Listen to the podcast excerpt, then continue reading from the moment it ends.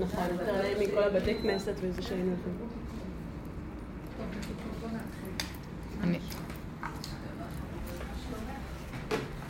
כלומר, תראו את הדרך הזאת, זו דרך אמת לאמיתה, וככל שאנחנו יורדים לפירמידה למטה, הראש שלה למטה, הפוך, ככה היא פחות בנות, פחות אנשים, פחות, האמת היא נקודתית, אין לה ערך בעולם.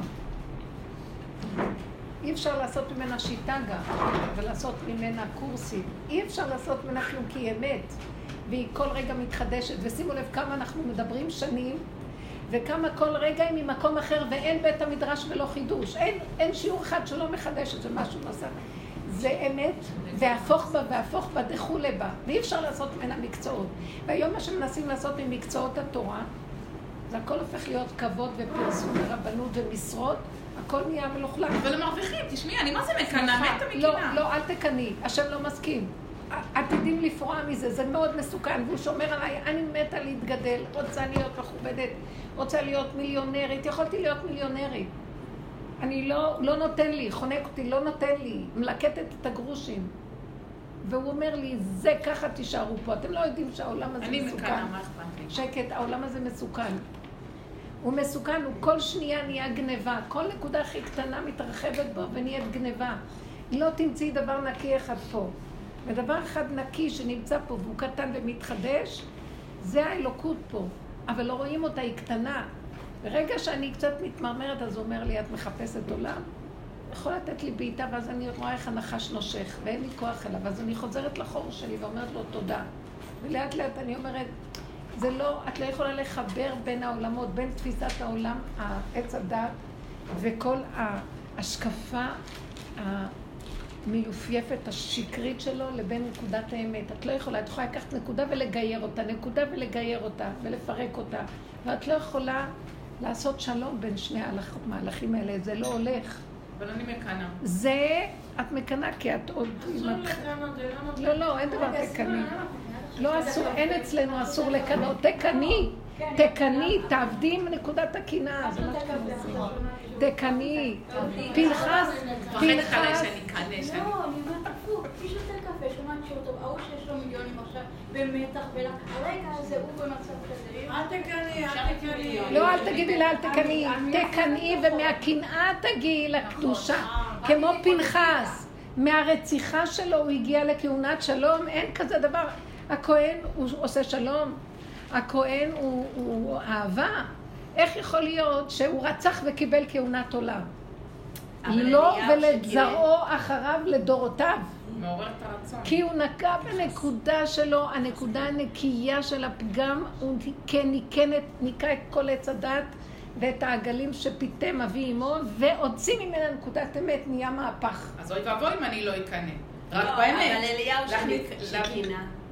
אבל גם אליהו קינה קנאה אליהו להשם. אליהו קינה. כי ברש"י, ב- כאילו במפרשים כתוב שהוא שהוא כן היה לו שם אה, גאווה. כי לא גאווה כמו שהוא מרוב קנאה, הוא לימד חובה על בניו, לימד דלטוריה, עשה, אמר כאילו לשון הרע לעם ישראל. שהוא אמר, בניך עזבו בריתך. אז איך זה היה נקי אז איך הוא קיבל? הוא לא קיבל. לא, איך זה היה נקי? הוא לא? קיבל, לכן השם אמר לו, הנה בהפטרה, לך תמחש, תמשך את חזאל למלך ארם, ואת זה, יהוא למלך זה, כי אתה כבר יוצא מהמשרה בגלל שאתה לא יכול להחזיק מעמד, ואתה מלמד, מרוב קנאה אתה לא עובד, אתה יוצא מהגדר. אז הוא לא משתמש עד הסוף. זה. עדיין היה נקי אבל? זה היה נקי, אבל מידה, מידה של... יצא מהגבול? אני חושבת שמה שקרה, אליהו, יש לו תפקיד, והוא לא משנה את התפקיד, לכן הוא מופיע כל הזמן כמלאך. מי אני שאגיד עליו? אבל מה שאני יכולה להבין זה שמדרגת האדם היא יותר גבוהה ממדרגת המלאך. והוא נשאר בגדר מלאך. אליהו מלאך, מלאך הברית, הוא מלאך. אבל- כי יש נקודה שהוא צריך איתה לפרק, עד, עד נקודה של, שהתגלו בה הרחמים. במקרה שלו הרחמים לא מתגלים כל כך, אבל יש מה לקחת ממנו. האמת הצרופה שלו ועד הסוף הוא לא מוותר לעצמו, והוא הולך עם נקודת האמת וחופר איתה עד הסוף. יש שם איזו נקודה שאני צריכה להיזהר גם, שהיא הולכת כבר לפעמים יותר מדי גם. מה זאת אומרת? כי זה כותבים מפרשים. שמידת הדין. היא חייבת להגיע לנקודת המהפך. אבל זה לא השיעור שלנו היום. אבל הקנאה טובה דווקא, זה מעורר את הרצון האמיתי אם את בעבודה כמו שצריך. אני גם רוצה לשמוע מאחרות שמדברות. תגידי, יש בזה משהו של בריאות בעוגה הזאת? לא. העוגה זה לא בריא, זהו. ואת צריכה דברים לא בריאים. תראי איך את נראית, בחייך. לחם, אני אוכל, אולי אני אוכל איזה, יש לי לחם שהוא כמו עוגה. אז תקחי לך לחתיכת לחם כזאת, לא? זה האוכל שלי. טוב, אז תגידו משהו, בנות. תגידו אם לא אני אדבר אני, תיזהרו. מהר מהר תגידו משהו מהר. מהר תגידו. יש לי המשך משבוע שעבר. אה.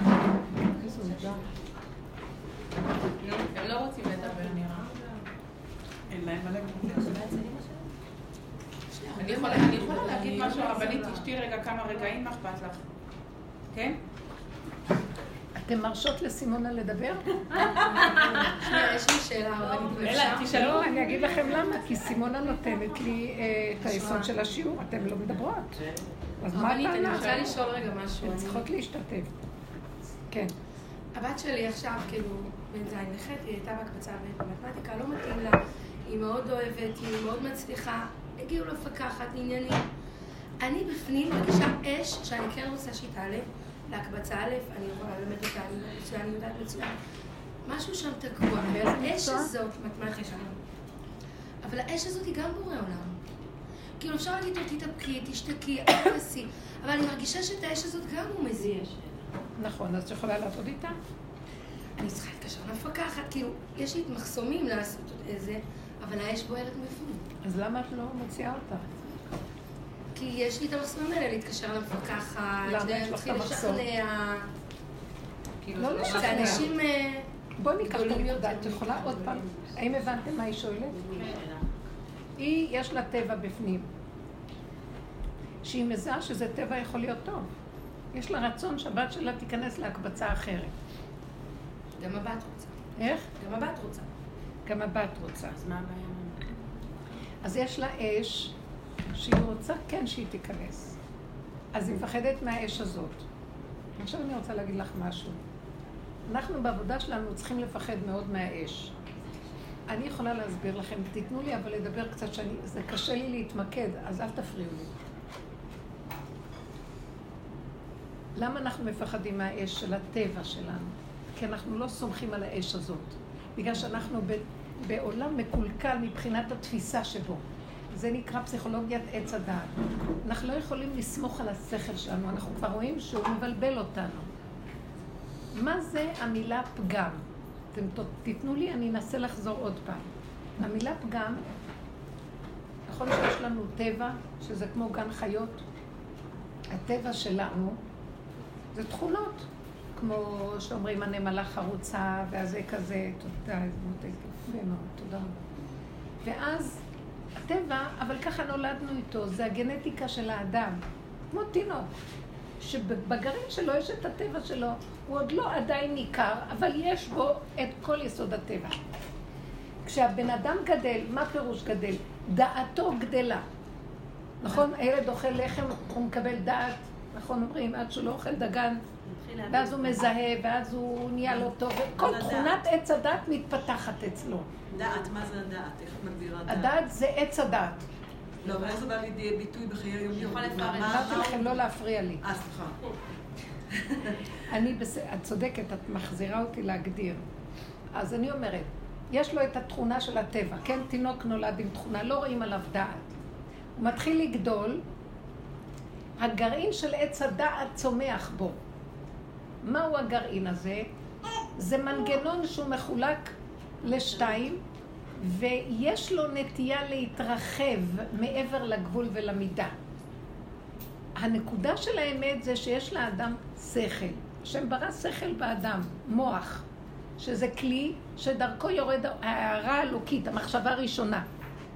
ואז יש לו לב שנותן את הרגש. אז יש לו רגש ראשוני, המחשבה יורדת, ואז צריכים את הרגש. למה? כי הרגש נותן הדלקה למוח לפעול, ואז יש פעולה, כן? מה שנקרא מצית את המחשבה, כי המחשבה קרה. היא, אין, היא רק חושבת. עכשיו, בא עץ הדעת, התלבש על המוח, באה מחשבה, נהיה הרבה מחשבות. באה הרגשה, נהיה הרבה הרגשות. אתם מבינות אותי? ונהיה בלבול. עץ הדת הוא ריבוי, הוא רשות הרבים. הוא הרבה אפשרויות, הרבה מחשבות, הרבה הרגשות, הרבה פעולות. התינוק הזה יש לו תכונה טבעית, ויש לו גם פוטנציאל של מוח. אבל איך שהוא מתחיל לצמוח, גם תכונת עץ הדעת צומחת איתו. זה, זה משהו שפופ, נכנס בתוכנו והוא עכשיו נמצא בכולנו.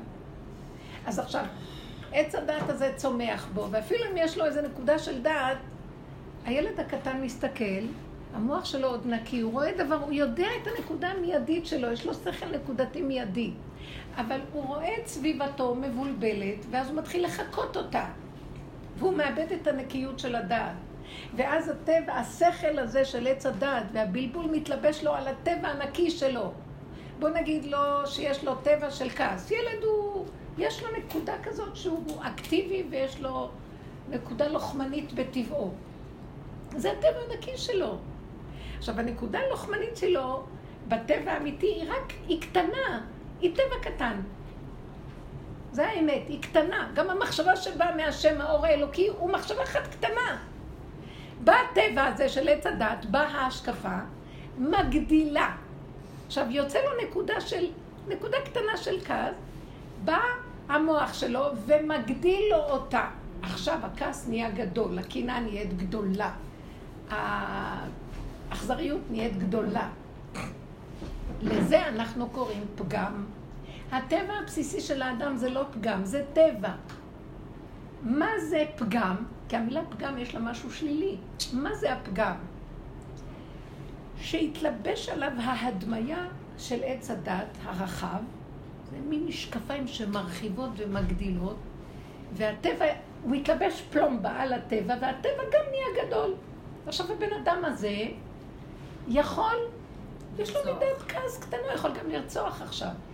ואני נתתי תמיד את הדוגמה בשיעורים על היטלר, שהיה לו מידת האכזריות, שזה בטבע של החיות מידת הנמר. הנמר טורף, אבל איך הוא טורף באכזריות? גם כל החיות טורפות, אבל הוא טורף באכזריות. מה זה אכזריות? אכזר, הוא לא רואה בכלל את ה... שמע, אתה לא חייב עד כדי כך להזיק לזולת, אתה יכול לטרוף וגם להשאיר את השני קצת, ב... לא בכזה אכזריות, לא. לא אכפת לו כלום והוא ב... עכשיו, זו תכונה קטנה. היטלר היה לו דעת של עמלק גדול, עץ הדעת ענק. התכונה הקטנה הזאת של הנמר, התלבש, התלבש עליו העמלקיות הזאת, ועכשיו הוא הרג 50 מיליון אנשים בצורה אכזרית לא נורמלית, שאי אפשר לתאר את גודל האכזריות. להרוג תינוק עם אימו בצורה שהיא לא אנושית. אין, אין דברים כאלה. זה לא היה הנמר שבו, זה עץ הדת שהתלבש על הנמר שבו, זה עץ הדת, הוא היה עמלק. העמלק הזה מצווה למחותו בלי ספק. בגלל שהוא המרדן הראשי בבריאה של השם. שהבריאה יש בה רחמים. אדם נולד עם תכונה, יש בה רחמים. הכעס הזה יש בו רחמים. כל דבר יש בו נקודת אמת. אם הייתה, כשהוא קטן, מתלבשת בו שכינה, זה הקשר שלנו עם השם דרך הטבע. הטבע של כולנו מאה אחוז, אבל במקום לתת אותו לשכינה, אנחנו מתלבש איך שהבן אדם נולד. לפתח חטאת רובץ, הוא עוד לא נולד, כבר העץ הדת מתחיל להשתולל עליו. ואז הוא פותח את העיניים, בהתחלה הוא מזועזע הילד, הוא בוכה ונבהל. אחרי כמה זמן הוא רואה, וראה את הארץ כי נאמה, הוא יושב לו, וגם הוא נהיה כמוהו, מה יש? אבא שלו היה כזה, וגם הסבא שלו, וגם הוא יהיה כזה, וגם הילד שלו יהיה כזה. זה חד גדיה דורית כזאת. כי זה חוק הקלקול של עץ הדת. מה אנחנו באים ואומרים? רבותיי, זה אליהו הנביא. העולם כאן משוגע, נעדרת האמת. מה זה אמת? אמת זה יחידה קטנה, נקייה. יש כאן, ברור שאם לא הייתה נקודת אמת בעולם, שקט ושישבו כאן כולם ולא יזוזו. אם לא הייתה כאן נקודת אמת קטנה, לא היה גם השקר איפה שייתפס. אז מה הוא אומר אליהו? תזרקו, תעשו מיון והפרדה, ותחפשו את נקודת האמת. אז זה היה אליהו. הוא התאכזר על כל מה שרק אפשר, והשתמש בנקודת אכזריות לגלות את האמת. וזה טוב, כי אתה צריך דומה בדומה מתקן, להתאכזר על הרשע הזה, ומה ששאול חמל על אגג זה היה טעות, אסור לחמול עליו. זה רחמי אכזרי. אז הוא הלך עד הסוף אליהו, ושירש את הנקודה, וזו הייתה עבודתו. איש אמת, חזק. מה שאני אומרת כאן, לשאלה שלך, שיכול להיות שהיה נקודה שהוא התהלך חזק מדי. אבל הוא אמר להשם, אין סיכוי בעולם שאני רגע אתרפא, יש כאן, אה, יש כאן שקר, אז אני נזהר נורא. אז השם אומר לו, אבל אתה לא נותן לי מקום, גם אני פה סוף סוף. אתה קצת מדי לוקח את האכזריות ולא נותן לי לגלות את הרחמים, כי הוא היה מאוד נוקשה. ועכשיו מה שאני רוצה לומר, המילה פגם נקראת על המצב הזה. הגדרתי לכם מה זה פגם? פגם זה הטבע כשמתלבש עליו ההשקפה של עץ הדעת. עכשיו הבן אדם חייב להתבונן בחיים על הפגם של עצמו. השני הוא האפשרות שדרכו הוא רואה את הפגם שלו, כי אין אדם רואה נגעי עצמו. עכשיו, מישהי שאלה כאן שאלה, ולכן, אה, זו הייתה השאלה שלה. היא אומרת, אני יש לי אש, שהבת שלי תצליח. אני עוד לא בטוחה שהאש שלך אש מבוררת, אבל בוא נגיד... בגלל זה אני כל הזמן מפחדת. אומרת, טוב, תשתקי. טוב, לא. לא, אבל לא מצליחה להשתיק אותה. יש משהו, בוא נגיד, יש לי עוד אחת כמוך באחד השיעורים, שהיא חרדית מבית, שהגיעה לדרך. והתוכנה של עץ הדעת טוב מאוד חזקה אצלה. היא כל הזמן בוכה למה הילדים שלה לא נשארו בצד, או שזה עשה זה, זה עשה זה, אחד הלך לצבא. הם, הם ילדים מדהימים והם באמת, אבל הם לא כמו שהיא רוצה בחרדיות, והיא נורא ממורמרת מזה. ויש משהו שאני אומרת לעצמי, למה את כל כך רוצה שהיא תצליח במתמטיקה? כי זו התוכנית שלה, עכשיו בנות לומדות, ובסמינרים, ויהיה לה מקצוע, וזה מקצוע טוב בשבילה, כמו שאני מורה. ואני יכולה להשתמש בזה בעולם. אני אומרת, טוב, בוא נגיד שהאש שלך לנקודה היא בפגם שלך החרדי, ואת לא יכולה לשנות אותו. מישהי אחרת בעלת תשובה תגיד, שבי בבית, מה את צריכה בכלל ללמוד? בוא נגיד. לא, את רוצה את הגדר של הסדר הזה. ומה שיש לך אש לדבר, את מגדירה אותו כאש טובה. לא, אז אני שואלת, בוא נגיד, אני בעבודתי הייתי מבררת האם יש טובה, לא טובה, מאיפה היא באה, מהחקיינות, מהחרדה, מה יגידו. מהקנאות. אבל היא עבדה מאוד יפה על עצמה, והיא, והיא נשארה, היא לא, היא לא יוצאת מזה, גם ההיא לא יוצאת. מה שאנחנו עוזרים לה המון שנים, 15 שנה בשיעורים, היא לא יוצאת מהנקודה הזאת, היא חוזרת ומתמרמרת. אז הבנתי שלה יש מוח חרדי, היא לא יכולה לצאת מהנקודה. היא מצדיקה את זה, היא קיבלה את זה. אני רואה בזה נקודה כפייתית. שהחרדיות יש בה כפייתיות שקשה לשחרר אותה. אבל יש איזה גבול שהבן אדם אומר, אני גם לא רוצה לשחרר אותה. אז מניחים לו. יש כאלה שיילחמו כמו אליהו נביא עוד יותר, אבל הם יגידו לא.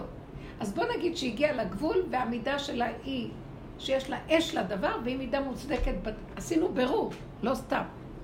עכשיו אני אומרת לך, למה את לא לוקחת את המידה הזאת ויוצאת איתה?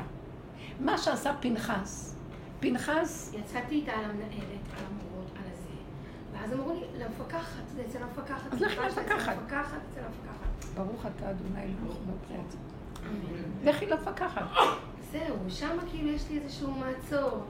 זה משהו כבר יותר למעלה. אז האש שלך לא אמיתית. כי היא קנאית, מה את אה, מאמינה לה? לא, אולי יש שם רק פחד שצריך לעבור. איך את נופלת ברבנית? את חכמה. האש שלה לא אמיתית. כי היא קנאית. אולי יש שם רק נקודה לא לעבור אותה. קנאית. בואי נראה לך שהיא קנאית, תני לי כמה דקות שלי. כאן מוכח לי שכשיש לה אש אמיתית בטבע לדבר, אז זה יצא דוך, בלי להתחשב בכלום. פה אין לה את האש האמיתית. זה לא נכון, אבל בוא נגיד הלאה. אני דיברתי בפחד ככה, ואז היא אמרה שהיא תעשה מבחן אחד. אז במבחן היא קיבלה 86, שזה לא 100 אחוז. ואז שלחו את המבחן למפקחת, שמה זה עומד. כאילו הילדה יודעת מצוין, היא לימדה בנות גם בהקבצה ב- בהקבצה א', היא בעניין, היא הכל, אבל זה נתקע ב-86 הזה, שזה עכשיו נוטה לכאן ולכאן. אני אומרת, יאללה, תעזבי, תשחררי, מה שיהיה זה מה ש...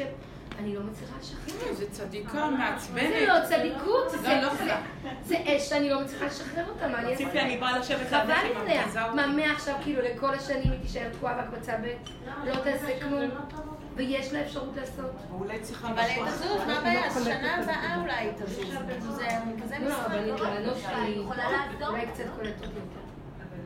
לא, אני מאוד יסודית בעבודה הזו. אני הולכת איתך עד לנקודה שאני רואה, כי אני לא יודעת איפה נקודת האמת שלך. אני לא אכפת לי, אז אני את שואלת. מפריעה לי. להמשיך לנדנד. עכשיו, הסיפור שלך הלאה מגלה לי את האמת. פנחס הלך עם הקנאה, והוא לא עצר. כל המחסומים שהיו באו לקראתו, רצו להרוג אותו. משה ואהרון לידו עומדים, למה מוישה לא יעשה את מה שהוא עשה? מוישה רבנו מהסס, והוא הולך דוך עם הנקודה, טח! וקמה השכינה ואומרת לו, הנני נותן לו את בריתי שלום. מה הוא עשה פה? היה לו, הוא הגיע לנקודת האמת של הטבע שלו והוא הלך איתה. עץ הדת שלו נפל, השכינה השתמשה בטבע שלו כדי לקנא ולנקום את נקמת השם על הזלזול והעזות והחציפות של זמרי.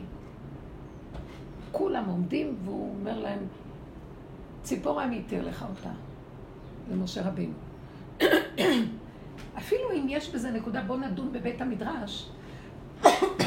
הצורה שהכל נעשה שם היה אה, מופגן גאווה וגדלות, ואת זה השכינה נקמה את נקמתו. אבל מי נתן לה כלי להתגלות לנקום את הנקימה? פנחס.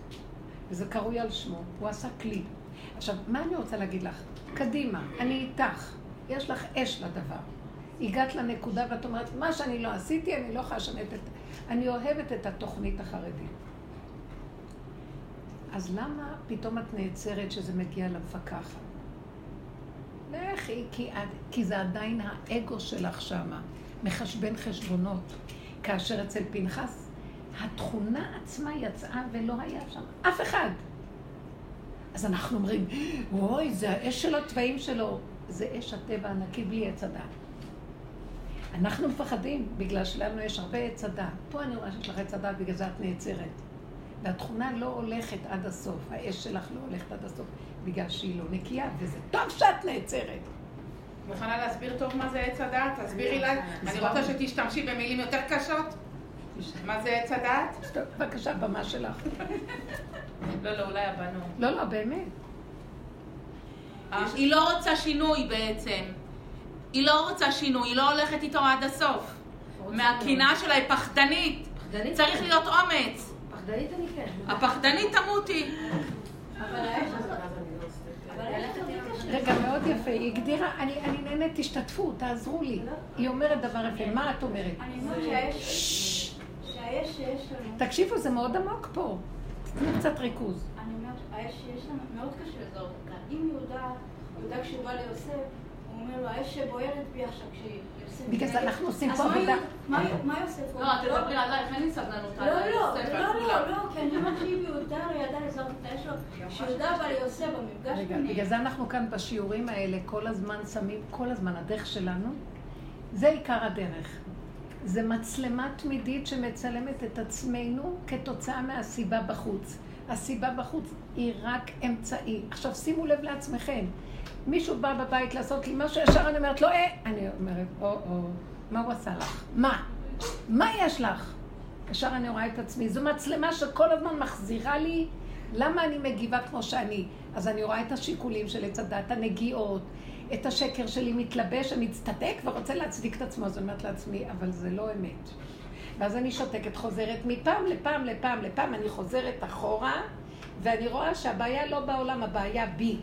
ואז אני מודה באמת. עד שאני ניגע, נוגעת בטבע האישי שלי, בקבוצות, יש לי קבוצת קומנדו, זו הקבוצה הירושלמית. שאנחנו בנקודה הפנימית, הבנות, וכבר איזה כמעט חצי שנה יותר, שהן אומרות לי שאין להן איפוק. ואנחנו, מה זה עבדנו על איפוק והכל? יוצא להם, יוצא להם, יוצא להם, יוצא להם, וכולם מזועזעות. ואז אני אומרת להם, אתם יודעות מה? הגענו לנקודת האש האמיתית של הטבע. אז אל תתבלבלו, זה רק יוצא לרגע ותראו שאחרי רגע זה נחבא ואין כלום. כי זה נקודת אמת ויש שם שכינה וככה נבראנו וזה בסדר גמור. זה כבר לא יזיק לשני, כי אנחנו, זה נקודה שאת לא יכולה לעצור אותה. זה, ככה נולדנו, טוב מאוד. רק עכשיו תגידו, אבא זה שלך לגמרי, ואל תבוא אליי מתנה אם אני אהרוג, זה אתה ולא אני. חזק. זה מקום טוב, זה נקודת האמת שכבר הגענו אחורה, אנחנו כמעט נושקים לאדמה כבר, לבשר שלנו, שזה התוואים היסודיים בגנים. המקום הזה הוא טוב. מנהלת, אני מאמצע אני שנה כבר חששתי, מדברת אולי על זה. הגעת למקום הזה, למרות שיש לי איזה... אגיד לכם, בתוכנת עץ הדעת לא יכולה להגיע למקום הזה, כי תוכנת עץ הדעת היא בדעת, והיא כאילו דומה בדומה. היא, אנחנו עדיין עובדים עם אגו חיובי של וייתם כאלוקים, רק אלה בהפקרות ואנחנו בצדקות. אבל עדיין יש לי רצון ליופי ושיגידו ושיראו ושאני משהו, ועדיין אני אוהבת את התוכנית הזאת של האגו החיובי, שאני בה יש לי איזה תפקיד טוב, ואני חשובה שם במשהו. אה, בתת הכרה אני חיה מהתדמית החיובית, אבל היא מנותקת מהאמת. והגיע הזמן שאנחנו, התוכנית הזאת הולכת להיגמר, כי עשינו אותה כל הדורות, והיינו צריכים. אי אפשר לבוא מדור המבול ישר לעבודה שלנו. צריך לעשות דומה בדומה, מתקן מהשלילי לחיובי, אגו חיובי, צדקותי, עם כל הכללים והכל, ועכשיו צריך לפרק את כל הרבנות. את כל הרבנות צריך לפרק. זה נשמע נורא מה שאני אומרת. אתמול הלכתי לבקר מישהי, ש... שהיא רבנית חשובה. והיא בחינה של מוח, של גדלות שאי אפשר לתאר, אבל היא, היא באמת צדיקה. היא צדיקה. ממש. היא טובה. כולם מידס, המידות והמידות, אבל הכל השקפה. אז מה? אין טיפת אמת. וזה מזעזע אותי כל פעם מחדש. האמת אצלה נעדרת, והיא מדברת, והיא למדנית ומושגית, והכל על המהר"ל, על הזה, והכל הרעיונות, כל דבר רעיונות. גם העניין של, כל דבר שלוקחים גם רעיונות. ואז היא תיארה לי שבסמינרים עכשיו עושים איזה קורס כזה לבנות, לוקחים אותם לטייל ומדברים על הרעיונות, אבל בטיול, ולא בכיתה. כדי להגיד לי, יש התקדמות של אמת. אמרתי לה, גם את זה הפכו לשיטה גם כן. קשה לי, היא לא מבינה, קשה לה. והיא אומרת לי שאבא שלה כל הזמן היה חותם לה בכל מכתב, במקום את השם שלו באהבה אבא, באהבה קליינגעלט. תורידי את עצמך לכסף קטן. היה צועק עליה, תהיי כסף קטן, כי הייתה נורא גבוהה ומרחפת. ואז, אני, ואז היא אומרת לי, מה את מלמדת בשיעורים? והיא נורא מתוקה, אנחנו... אבל אני ניתקתי את עצמי, כי לא יכולתי לסבול את ה... כי הם נורא נורא צדיקים וחשובים. אל תגידי. צדיקים, אני מקנאה ורק אני צדיקה. כי באמת, והם- יש שם משהו שאני, היה לי איזו תקופה, לא יכולתי, הממסד הרבני חשוב ומאוד מאוד גדול. ואז כשהיא שאלה אותי, אז כאילו הם מאוד אה, מעריכים שאני נותנת שיעור, אז אמרתי לי, מה, מה את מלמדת? ואז אמרתי לה, תראי, למשל, ככה, ואני, פעם הייתי מתביישת לדבר לידה, כי היא ישר היא גורמת, היא צדיקה. תפסיקי להגיד את זה, היא לא. את יודעת שהיא לא. יאללה, מותר לך לשמוע. עכשיו היא אמרה שהיא לא. עכשיו היא אמרה שהיא לא. אבל היא צדיקה בעץ הדת. עכשיו רגע, אבל מה אני אגיד לך, מה אני מגדירה אותה כצדיקה? אני יכולה להגדיר אותה מה זה הצדיקות שלה. היא צדיקה, והיא חשה את צדקותה, והיא יושבת בזה. מבינה מה אני אומרת? וזה בסדר, הצדיק חש את טובו. הוא יודע שהוא טוב, הוא צדיק. וזה החטא. בסדר, עשית מהלך, במקום להיות רשע שהוא יודע שהוא רשע, נהיית כנגד זה צדיק שיודע שהוא צדיק. אבל אתה מוכן לתת גם את זה להשם, ושלא תישאר עם כלום, ותמשיך להיות צדיק. מה יש? אתה לא חייב להיות רע עכשיו. זה מאוד קשה, החלק האחרון הזה. אז אני, אז אני אומרת לה, תשמעי, והיא יודעת שאני ככה, גם אני למדנית וזה, וגם עשיתי כל מיני דברים כמו שהיא עושה. אז אמרתי, תשמעי, נסעתי באוטובוס, וישבתי, ודי, לא היה לי כבר כוח לקרוא כל כך הרבה ספרים, ואין לי כוח, אז ראיתי עיתון, באמת לעיתון, ידיעות אחרונות, והחלטתי קצת להסתכל, קצת להרגיע את המוח שלי. ולידי ישבה, עלתה אישה, עם ג'ינס ככה, והיא לא יודעת מה זה ככה, ג'ינס הדוק, זו מילה מאוד לא יפה. אמרת לה ג'ינס הדוק, ציפורניים אדומות, וכל רגע היא שמעת, היא עושה ככה. והיא מוציאה סנדוויץ' עסיסי, ואוכלת. לא. ואז אמרתי, היא חברותה די טובה שלי. אחרי רגע, אני מסתכלת עליה, נסענו לתל אביב, שלושת רבעי שעה נסיעה, משהו כזה. מוציאה סידור, ומברכת ברכת המזון. ואני קוראת איתו. ואחרי שהיא גמרה, לוקחת תהילים, ואומרת תהילים עד סוף הדרך. ותהילים. ואני קוראת איתו. ואז היא מסתכלת עליי, את קוראת עיתון? ואז אמרתי לה, וכשהגעתי לשיעור, עשינו שיעור מזה. היא פערה את הפה כאילו, מה? אמרתי לה, שדיברנו בשיעור שאנחנו, קודם כל המושכל הראשון, אף אחד לא יכול לדעת מה השני ואין לדבר על אף אחד כלום. וכשאנחנו חושבים את עצמנו למשהו, בגלל שאנחנו קראנו ויודעים וזה וזה, זאת העבודה, איך לראות שיכול להיות שהשני שעושה מעשה הכי קטן, בלי המחשבה שהוא משהו, שווה את כל העולמות, כי כבר אכלנו בכל פה את מה שאנחנו. וככה יצאתי אחרי כמה דקות. ביקרתי אותה, היא לא הרגישה טוב. ואמרתי לעצמי, חושבת שאני משוגעת. כלומר, מה על זה נתת שיעור? שיעור על המהר"ל, שיעור על רעיונות. היא מנסה להבין, היא, כי כבר היא רואה שיש כאן איזה משהו. בכל אופן, אני רוצה לומר שהמקום הזה של לקחת את הנקודה השנייה הייתה בשבילי כמראה לראות את עצמי. עצמי, מה את מחזיקה את עצמך בכלל? תראי איך היא מברכת, תראי איך היא קוראת תהילים, תראי איך את חושבת שאת משהו, ואת צריכה אתנחתא כדי לקרוא איתו, כי את משהו. את אולי לא מגרדת לרגע אחד את השטח שלך, ודנים את האדם על רגע אחד, מי יודע מה, יש קונה עולמו ברגע אחד, מה את יודעת בכלל? ותורידו את הראש, תפסיקו כבר לשאת את הספרייה הזאת המסודרת עם וי, וי, וי, וי, טפיחה על השכם. תרדו לכלום של הכלום, כולכם. תיגעו בנקודת הפגם ותיכנעו לבורא עולם. זו לא דרך שהחרדים עובדים בה. כי החרדים עובדים עם הספרייה ועם אבי, ומאוד מפחדים. עכשיו, היא הייתה בבית, ונכנס גם הרב, ונכנסה בתה שבאה לבקר אותה גם. וכולם כל כך יפים ומושלמים, והם באמת כאלה. הם לא משחקים אותה, אבל הם שכחו מי הם באמת. הם שכחו, התכסו, הם מאוד מכוסים, מכוסים. ו- וכל הזמן השם הוציא לי, ואמרתי לה, תזהרי לא לדבר פה הרבה. כל הזמן השם הוציא לי מילה להם. לא, בדרך כלל אני לוקחת את הרובה על הרקה והיא יורה למי שלא ייתן לי, ואתם מחויבים לתת לי, כי, תשמעו, אני תולה את הבן ואומרת, מה אתם נותנים עליו? והם נבהלו מהדיבור שלי. ככה את רובה על הרקה, ו... ו... פס נישט, פס נישט. ואני דווקא, השם הוציא לי את המילים הכי גרועות ובוטות שיכול להיות. בסוף התנצלתי על זה שיצאו לי מילים בוטות. ופעם לא הייתי יכולה לעמוד ולדבר ככה, כי הייתי גם משחקת אותה. ככה למה לי בכלל, ו... אבל לא היית משחקת אותה פעם, ככה היית. גם הם אנשים טובים, כי ככה הם, הם לא נחשפו לעולם, אבל היה לי לא תמיד שמעו משהו את שהכיר העולם, את ה... כמוך. שהרגיז אותו הדבר הזה, אחרת לא הייתי באה לעבודה הזאת.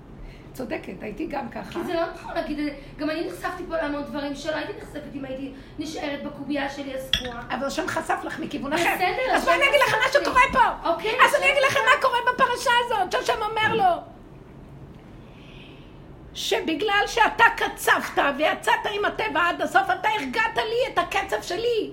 כי יכולתי להרוג את כולם עכשיו ולא... לא, לא, השם אומר לו, שאתה קצבת את הקצב, תסתכלו מה שרש"י אומר, את הקצב הזה, במקום שאני אצא על העם, אתה יצאת.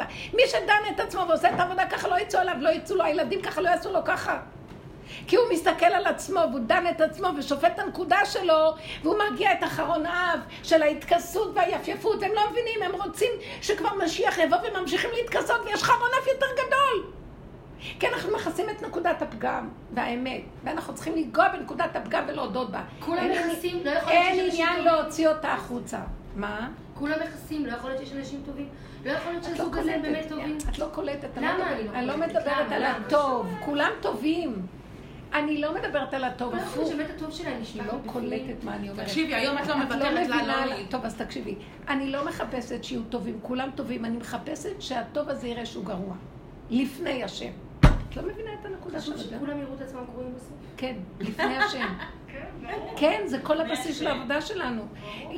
פנחס ראה את הרציחה שלו, את הקנאה שלו, והלך איתה מול השם. וכולם ראו את הרציחה לא מול השם. הוא לא ראו את הנקודה הפנימית שלו. אבל הנה השם בפרשה אומר, אני נותן לו את בריתי שלום. שמתם לב כל הנקוד, כל ה... מעניין, בספר במדבר, הפרשיות שאנחנו לומדים עליהן האחרונות, כל הפרשיות האלה מדברות על נקודת המהפך. מבחוץ אדם יוצא עם השלילה שלו, מבפנים יוצאת לו הנקודה שלו. זה משהו מדהים. גם בלק, גם הפרשת חוקת פרה אדומה, איך זה? זה מטמא, זה מתאר, מה זה? מהנקודה הזאת יוצאות זאת, אם נוגעים בנקודה של האמת ומודים בה. יוצא אלוקות. וכשלא מודים בה ונשארים בטוב החיצוני, נהיה קצף וחרון אף. יש תקופה שהשם לא רוצה שניגע בעבודות האלה. זה התקופה האחרונה, שזה נקרא הייעוד האחרון של ימות המשיח. אמרתי לכם פעם, שלושה ייעודים יש לימות המשיח. יש שור יש הלוויתן ששוחה במים העליונים של הים, באוקיינוס הגדול, וזה המחשבה העליונה. זה אנשים שעבדו ותיקנו במחשבות בדורות הראשונים. אחר כך יש את עזיז סדאי, שזה העוף שמעופף, שזאת העבודה של כל החכמי התורה שהם הרוח, הרוח. אנשי רוח, רוחניים והם גדולים והם עפים והמחשבות שלהם והכל. זה ברוח, לא בים, לא במחשבות העמוקות של המקובלים ומעשה מרכבה. בעולם של התורה אין מעשה מרכבה, יש הכל ברוח. ויש את החלק האחרון, שזה בהמות בהררי א', יש בהמה שרובצת על אלף ערים והיא אוכלת. ואלף ערים מספקים לה אוכל, ככה. עכשיו, זה העבודה שאנחנו עושים, זה הייעוד האחרון, זה הייעוד הכוונה, היעד האחרון כדי להגיע למשיח. זה כתוב? במדרש. איזה מדרש? תגידי לי, שאני אדע קצת. אני אומרת, הרבנית אמרה, הרבנית אמרה, הרבנית אמרה.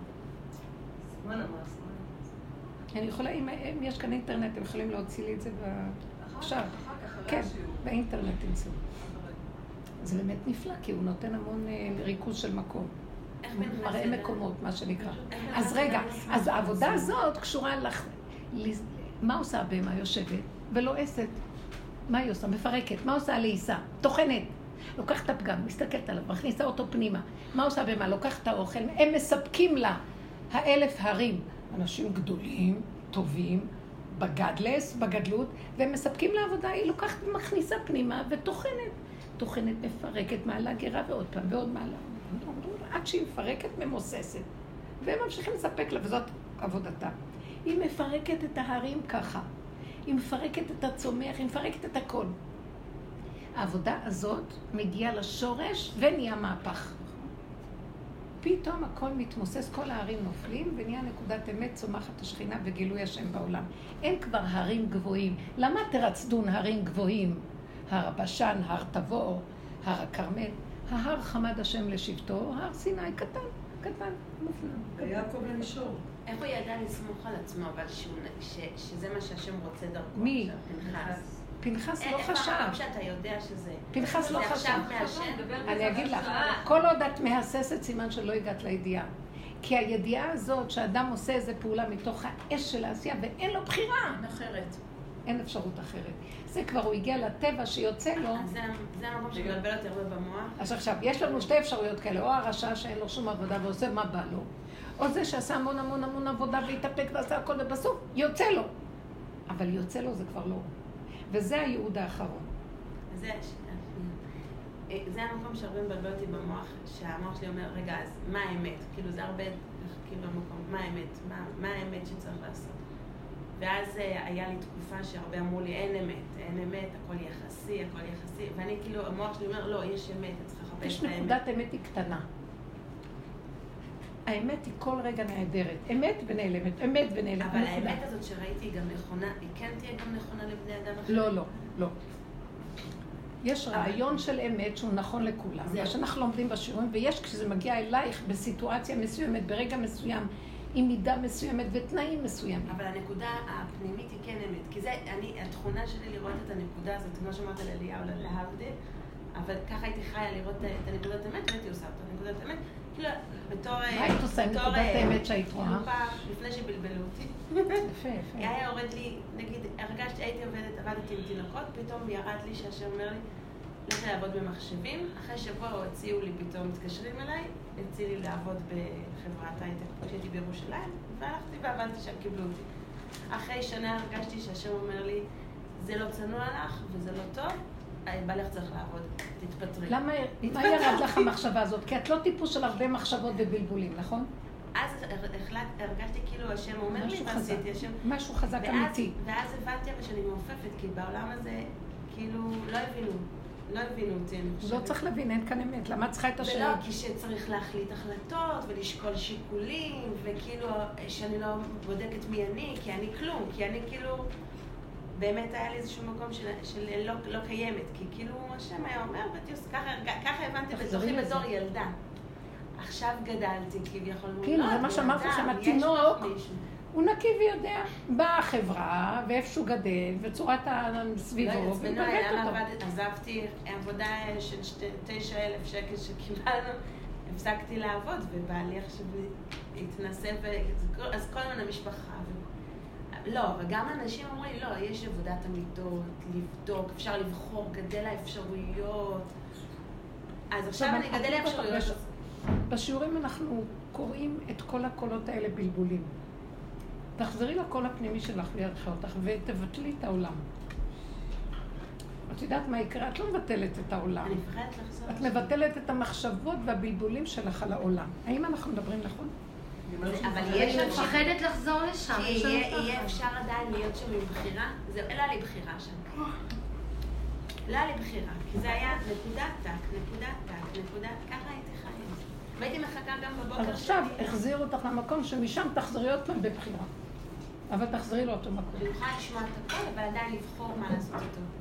לבחור במקום הקודם. קודם המקום של האמת בא בלי בחירה. עכשיו שמו אותך על כל הבלבול, ועכשיו את בוחרת לחזור לאותו מקום. את לא תבחרי משהו אחר. אבל אני רוצה שיהיה לבחור, עדיין נשאר לי בחירה לבחור, לראות שיש עולם, כאילו לא, לא לחזור בתינוקת. מה שטוב לך, כן. לא, אני רוצה לשמוע חזרה את הכל, אבל שאני אשמע אותו ואני אוכל לחשוב מה אני עושה איתו. לא כאילו שהוא יישאר רק טק, טק, טק, כי זה היה כמו גולם באמת. מה אכפת לך להיות כמו קודם? אני אגיד לך פתאום מה. השם נתן לי, ש- אמר לי, אני שמח שיש לך בחירה. יופי, תבחרי איזה צבע את אוהבת. לפני כן לא היה אכפת לי. לבשתי ככה, לבשתי ככה, הלכתי ככה. באמת, אני אומרת... מצוין. בחרת, בחרת כאילו לא עכשיו לחיות. עצמך שיש לך כוח לבחור בצבע שאת רוצה? כן. אחרי כמה דקות, את אומרת, למה בחרתי את זה? אולי נבחר משהו אחר. בחרת כרגע, אז מימשת את זכות הבחירה. אבל זכות הבחירה הזאת לא מביאה לך שלווה. כי עוד פעם את צריכה לבחור במשהו אחר. מבינה מה אני מדברת? כן, אבל אני רוצה לקום בבוקר ולא לחכות שכאילו, באמת זה היה ככה, הייתי קמה בבוקר, חיכיתי שכאילו אנשי ינחה אותי הרגע, טוב, תלכי לשטוף גט. כאילו, מין... לא, לא, אבל לא תמיד. ומה היה רע בזה? הרע בזה שלימדו אותי שיש תכנון זמן, ולא תכננתי אף פעם את הזמן שלי. עכשיו רגע, בוא נשאל אין לי שאלה. את רגע, הכלים האלה בכלל. לימדו אותך? הלכת לפי מה שלימדו אותך. למה שלא תשארי שם? מה מפריע לך שאת שואלת שאני לא שאלה? מצליחה לתכנן, אני לא מצליחה לחיות. אה, הבנת? הבנתם? אז החזירו אותה לחיים, כי הרגישה לא טוב שהכל הולך לה עם השם. אז בבקשה, עכשיו היא בעולם. טוב לך שם? לא. למה שמו אותך? כדי שתגידי, אני לא רוצה להיות. קודם עשית את זה בלי לדעת. עכשיו את יודעת ואת לא רוצה להיות שם. יש כזה מצב או שאת עדיין מתבלבלת. אולי את רואה שהעולם כן יש בו הרבה אני אפשרויות. רואה שהשם שמח שגם יש לי בחירה. כאילו, הוא רוצה שאני אהיה קיימת, הוא לא רוצה שאני אהיה לא קיימת. שאני אבין שאני קיימת ושהוא יעבור דרכי, זה מה שאני... זה בדיוק הנקודה, לרגע, כי את היית בטבעך כן שאני פסיבית. לא. היית בטבעך פסיבית בטבע שלך. דהויה, כל אחד יעשה איתך מה שהוא רוצה. אז הוא נותן לך נקודה של קיום, עצמיות, ושאני לא אלך עם כל דבר. שלא כל מי שיגיד לך מה לעשות תעשי, ותגידי זה השם. כן. עכשיו יצאת, התחלת לבחור, אבל את רואה גם שם יש לך ייסורים ובלבולים, כי זה ים רחב וגדול, ודגים רבים יש שם. ואז את אומרת, אני צריכה את השקט הנפשי שלי, ואת חוזרת פתאום לטבע הקודם שהיה לך, ראש קטן, שזה בטבעך טוב לך. אבל עכשיו את בוחרת לחזור לשם, ומשם כל רגע כשאת עושה הסבה מפה לשם, משם יהיה לך גילוי שכינה. והשכינה תשמח את ליבך. ומי זה אני? זה השכינה. יש לך אני, אבל שהוא שכינה. הוא לא, אין שכינה, אין כלום. לא יש... חייב שיהיה לי כאילו מלא אפשרויות והרבה... ייגמר הבלבול, לא. המלא אפשרויות הזה הוא בלבול. מה יש לך מריבוי אפשרויות? בסוף את צריכה לקחת נקודה אחת אמיתית. אני שואלת, טוב לך עם הרבה אפשרויות? זו תחושה של למה? זו תחושה אבל שכן היה, כאילו שפתאום יש בן אדם. זו תחושה לרגע, אבל אל תתרחבי עליה טוב, בסוף תהיי אדם עריץ ותהיי רשע, שתשתמשי באחרים מה שעשו לך. את רוצה את זה? כל דבר מתקלקל פה מהר. אז נתנו לך את המבט, תבחרי נקודה קטנה של ישות מסוימת, תמליכי עליה את השם, וזהו. אבל אל תתרחבי שם. זה מה שקרה. כי ברגע אחד אנחנו מתרחבים, אנחנו בסכנה להחריב את העולם. עכשיו זאתי, זאתי, לא סיימתי את מבינה מה אני אומרת? אז אנחנו כאן מחפשים את הנקודת, יש נקודת אמת אה, אז שהיא נכונה לכולם, ואנחנו מחפשים את הנקודת אמת הנוכחית שלנו. כי יש לך רגע שנקודת האמת שלך מסיעה אותך לכיוון העולם, שכן יהיה לך צורך בהרבה ומימוש הבחירה. מבינה מה אני אומרת? אני יכולה להיות בבחירה, ואז להנמיך את השם עליה. את חייבת, את חייבת, זה בדיוק המסר. הוא נתן לך אפשרות של בחירה על מנת שתבחרי לבחור בו. אז יש לך זכות לבחור את השם ולא את העולם. עכשיו, בהתחלה את בוחרת את העולם. אחרי כמה זמן העולם מצר עלייך, ואת חוזרת לבחור עוד פעם בו. אז הוא עשה לך טובה. הוא נותן לך את זכות הבחירה על מנת לבחור בו. אז את מבינה שזה בדיוק המעלה שאת צריכה להגיע אליה. שלא הייתה לך קודם. להרגיש, להרגיש. לדעת שאת לא רוצה להתרחב כי זה מכה אותך, ולבחור בנקודה מתוך הבחירה שתחזיר אותך למקום שהיית בו קודם. עכשיו, את בבחירה בחרת את זה, ולא מה שהיה בטבע. מבינה? עכשיו בואו ניקח את פנחס. פנחס שהיה לו טבע של כעס. והוא עבד עליו שהוא לא יצא. כל רגע יכול היה לצאת לו. אז הוא בחר להשתתק ולא להוציא אותו בריבוי. עד שהוא הגיע איתו למקום מאוד מאוד קטן, הוא אמר, כמה עבודה עשיתי ונשארתי כעסן. אבל עכשיו הכעס הזה לא יוצא על אחרים, הוא קטן. אז עכשיו, הוא אומר, עם הכעס הזה שנשאר לי, בוא נגיד מישהו הרגיז אותו ויצא עליו לרגע.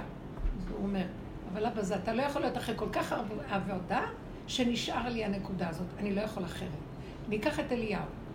השם אומר לו, אתה לא יכול להמשיך להיות, הוא אומר לו, אני לא, שולח אותו לאיזה שליחות, והשם אומר לו, אתה לא יכול להמשיך להיות פה, כי אתה מלמד דלטוריה על בניי, אתה מדי קנאי. אז יש איזה שלב שאני יכול להגיד לך שהקנאה שלך, היא עברה איזה גבול שהיא לא לתועלת התפקיד שלך. כי אתה, אני שולח אותך בעולם. אז אתה יכול להחריב את עולמי, אני לא רוצה בזה. אני בשילוב. השם אומר לו, אני רוצה שיהיה לך רחמים. אז אומר לו אליהו, אני לא יכול. כי אני יודע מה מידתי, אני מסוכן. אז קח אותי מפה, אני לא רוצה יותר. ואז הוא הולך למשוך את אלישע. תשמעו איזה אמת הייתה לאליהו, שהוא הודה באמת ואמר, אני לא יכול להמשיך להיות פה. תשלח את אליהו, את אלישע. לתפקיד. אני נהניתי מהמקום הזה שהוא גם מודה באמת שלו, שהוא אומר, טוב, טוב, טוב, אני אעשה ואני כבר אהיה רחמן גם. אני ישר הייתי משקרת, לשנות בריאה. כדי לקבל אה, איזה תפקיד. הרבנית, יש משהו יפה. רגע, רגע. אז הנקודה הזאת היא מאוד מאוד חשובה, והוא מודה בה. עכשיו את תסתכלי וראית. את היית במקום של הכלום הזה, וכל כל מוצאי אני יהרגני. והיה לך שם באמת, הכל אומר לך מה לעשות, כאילו, והיית עושה. אמרה לי באה ככה, עולה. הלכתי ככה. כן, הלכת ככה, הלכת ככה, הלכת ככה, הלכת שהכל זה ככה. השם, כאילו. ביום שהשתי עושה אפילו דברים, הייתי אומרת לשם, אני יודעת שאני חוטאת, אבל אתה אוהב אותי ואתה... מה היה רע בזה שהרגשת זה ההפקר. שזה היה, הרגשת הפקרות, למה? כי לא היה בזה זה באמת. עבודה, לא היה בזה בחירה, לא היה בזה חיכוך, הפנמה, פירוק. ככה וזהו, וככה וזהו, וככה וככה. זה היה לפני. בא השם אומר לך, את זה אני רוצה, אבל אחרי. כמו שאנחנו אכלנו מעץ הדעת, והשם אומר, אחרי שתתקנו את זה, תגיעו לנקודה הזאת. אני לא רוצה שתשארו בעץ הדעת טוב, בצדקות. זה רק חלק. תחזרו אחר כך לקיום, לפירוק. אז עכשיו את מפרקת, מחפשת לחזור עוד פעם, אבל מה? מתוך בחירה.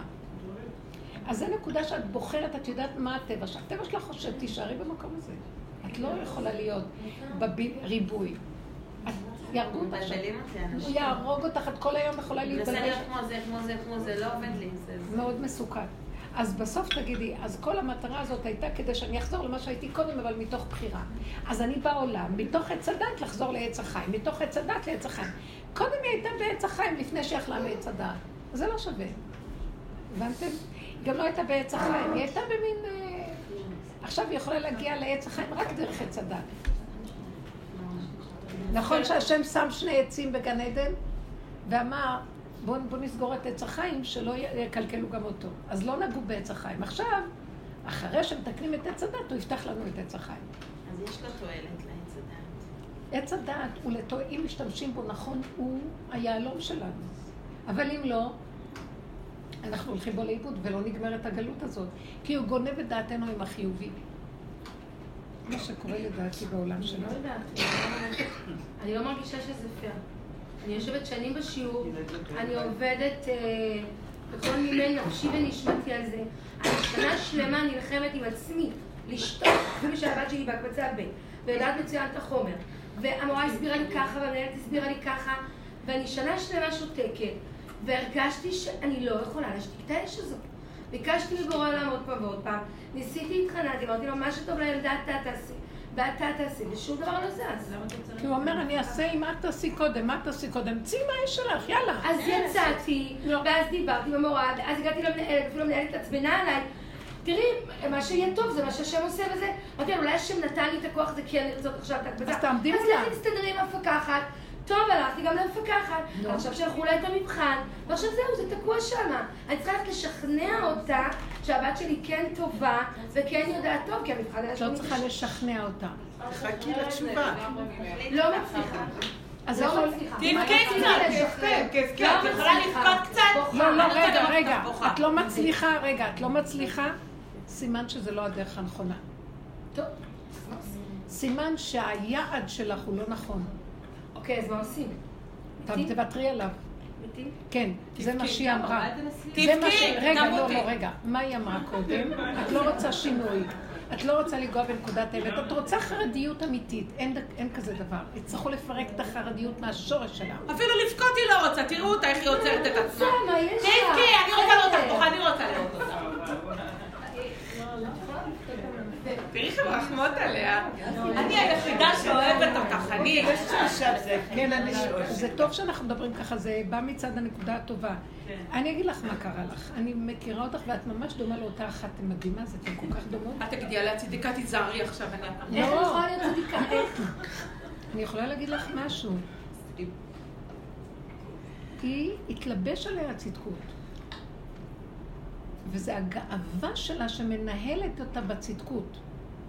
היא באה מבית מזרוחנית שהתחרד. והיא התלבשה על החרדיות הזאת, וזה הייחוס שלה. והיא נהנית מהמקום הזה. ועכשיו המקום הזה לא משרת אותה, והיא לא מוכנה לעזוב אותו. אבל זה הורג אותה, והיא לא תוותר עליו, זה הרג לה את כל הבית. האמת היא דבר מאוד מאוד טוב. אני לא בעד החרדיות. אגיד לכם את האמת, אני לא רוצה שאתם... אל תוותרו על החרדיות, בחיצוניות. תרוקנו אותה מבפנים. רב אושר אמר, אני חילוני שומר תורה ומצוות. הוא היה עם הספודיק, והיה עם אויזן זוקן, וכל הבקט שלו, וכל התלבושים והמלבושים של הבגדים החסידים. והוא אומר, ובפנים אני ריק, אני פושט. זה דבר גדול. אני מעריצה את זה. אני לא בעד אבל היה לו שנבעט. גם כאב. אני קראתי את הספר שלו, והיה לו כאב שהוא עזב את את חושבת שזה התורה. קל לעשות את זה? היה לו כאב שהוא עזב את התורה, כשבאו אליו כאלה מיליטאים, שכאילו ללמוד את הדרך שלו, היו כאלה שהוא אמר להם לא, אל תבואו. כי כואב לי, כואב לי שאני לא, עזבתי את את הלימוד למה? כל הזמן. זה כתוב בפירוש. למה הוא אמר את זה? בפירוש, נו. כי הוא קיבל תפקיד להביא אמת לתוך העולם התורני.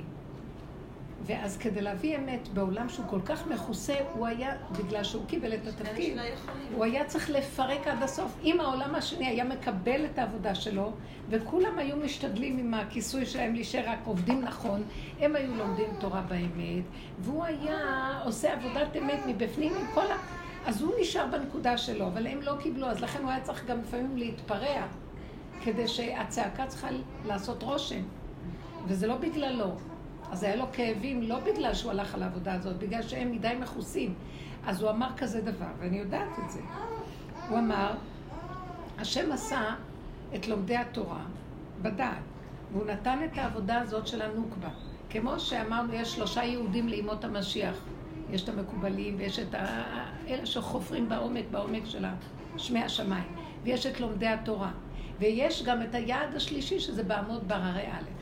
אז יהיו כאלה שהם תורת הזכר וילמדו. ויש כאלה שצריכים לרדת לעבודה הזאת עכשיו. לא יש כאלה, הרוב עכשיו צריך לרדת, העם, הנשים. אז הוא היה אומר, אלה שיושבים שם ולומדים נכון, ואלה שיורדים לפה ועובדים נכון, כי גם כאלה יכולים לרדת ולא לעבוד נכון. אלה עושים את הייחוד קודשא בריחו ושכינתי. לכן הוא אמר להם, הוא ראה עליהם שהם לא כאלה שיכולים להכיר באמת הזאת. תישארו איפה שאתם, כי זה עושה שילוב. אתם השושבינים של הזכר, ואני מקבץ סביבי את השושבינים של הנקבה, המלכות. הם הסתכלו עליו בביזיון, כי יש משהו לגבר יותר גבוה מהתורה ביהדות, ופתאום מה הוא נהיה נקבה פה, ועושה עבודת נקבה. אבל הוא בלע את הביזיון, וכאב לו. כי הוא בן אדם. בתהליך הזה שאנחנו עובדים, לא כואב לך לעזוב את הדמיון המופלא של הגדלות והחיוביות והיפייפות? כי העולם הלך שולל אחרי זה, העולם, העולם משוגע, נותן כל היום תעודות וציונים, וזה גומר על כולם. למה הם יותר ממני? כי העולם הזה אוהב לתת ציונים, אף אחד לא חופר לעומק לראות מה האמת. אז הוא בלע גם את זה, כי יש כאב ראשוני. אחר כך הוא אמר שיקחו את התעודות שלהם ויעשו איתם מה שהם רוצים. וש... קישמן טוחס, ככה גירש. כן. הוא היה אומר את זה. הוא היה אומר את זה לפעמים. סליחה, אסור להעביר את זה בקלטות. שיעבירו, אפשר לחשוב. ואז מרוב הכאב הוא אמר, אבל האמת שווה את הכל. ואז הוא הציג ביטויים כאלה קשים, ביטויים לא יפים בחברה. אבל זאת האמת! כולם מתייפייפים ועושים את עצמם משהו. ביידיש מותר, אבל בעברית ביידיש אפשר להגיד בדיוק. גם זה חלק מכל השקר פה. אז תקשיבו מה קורה פה.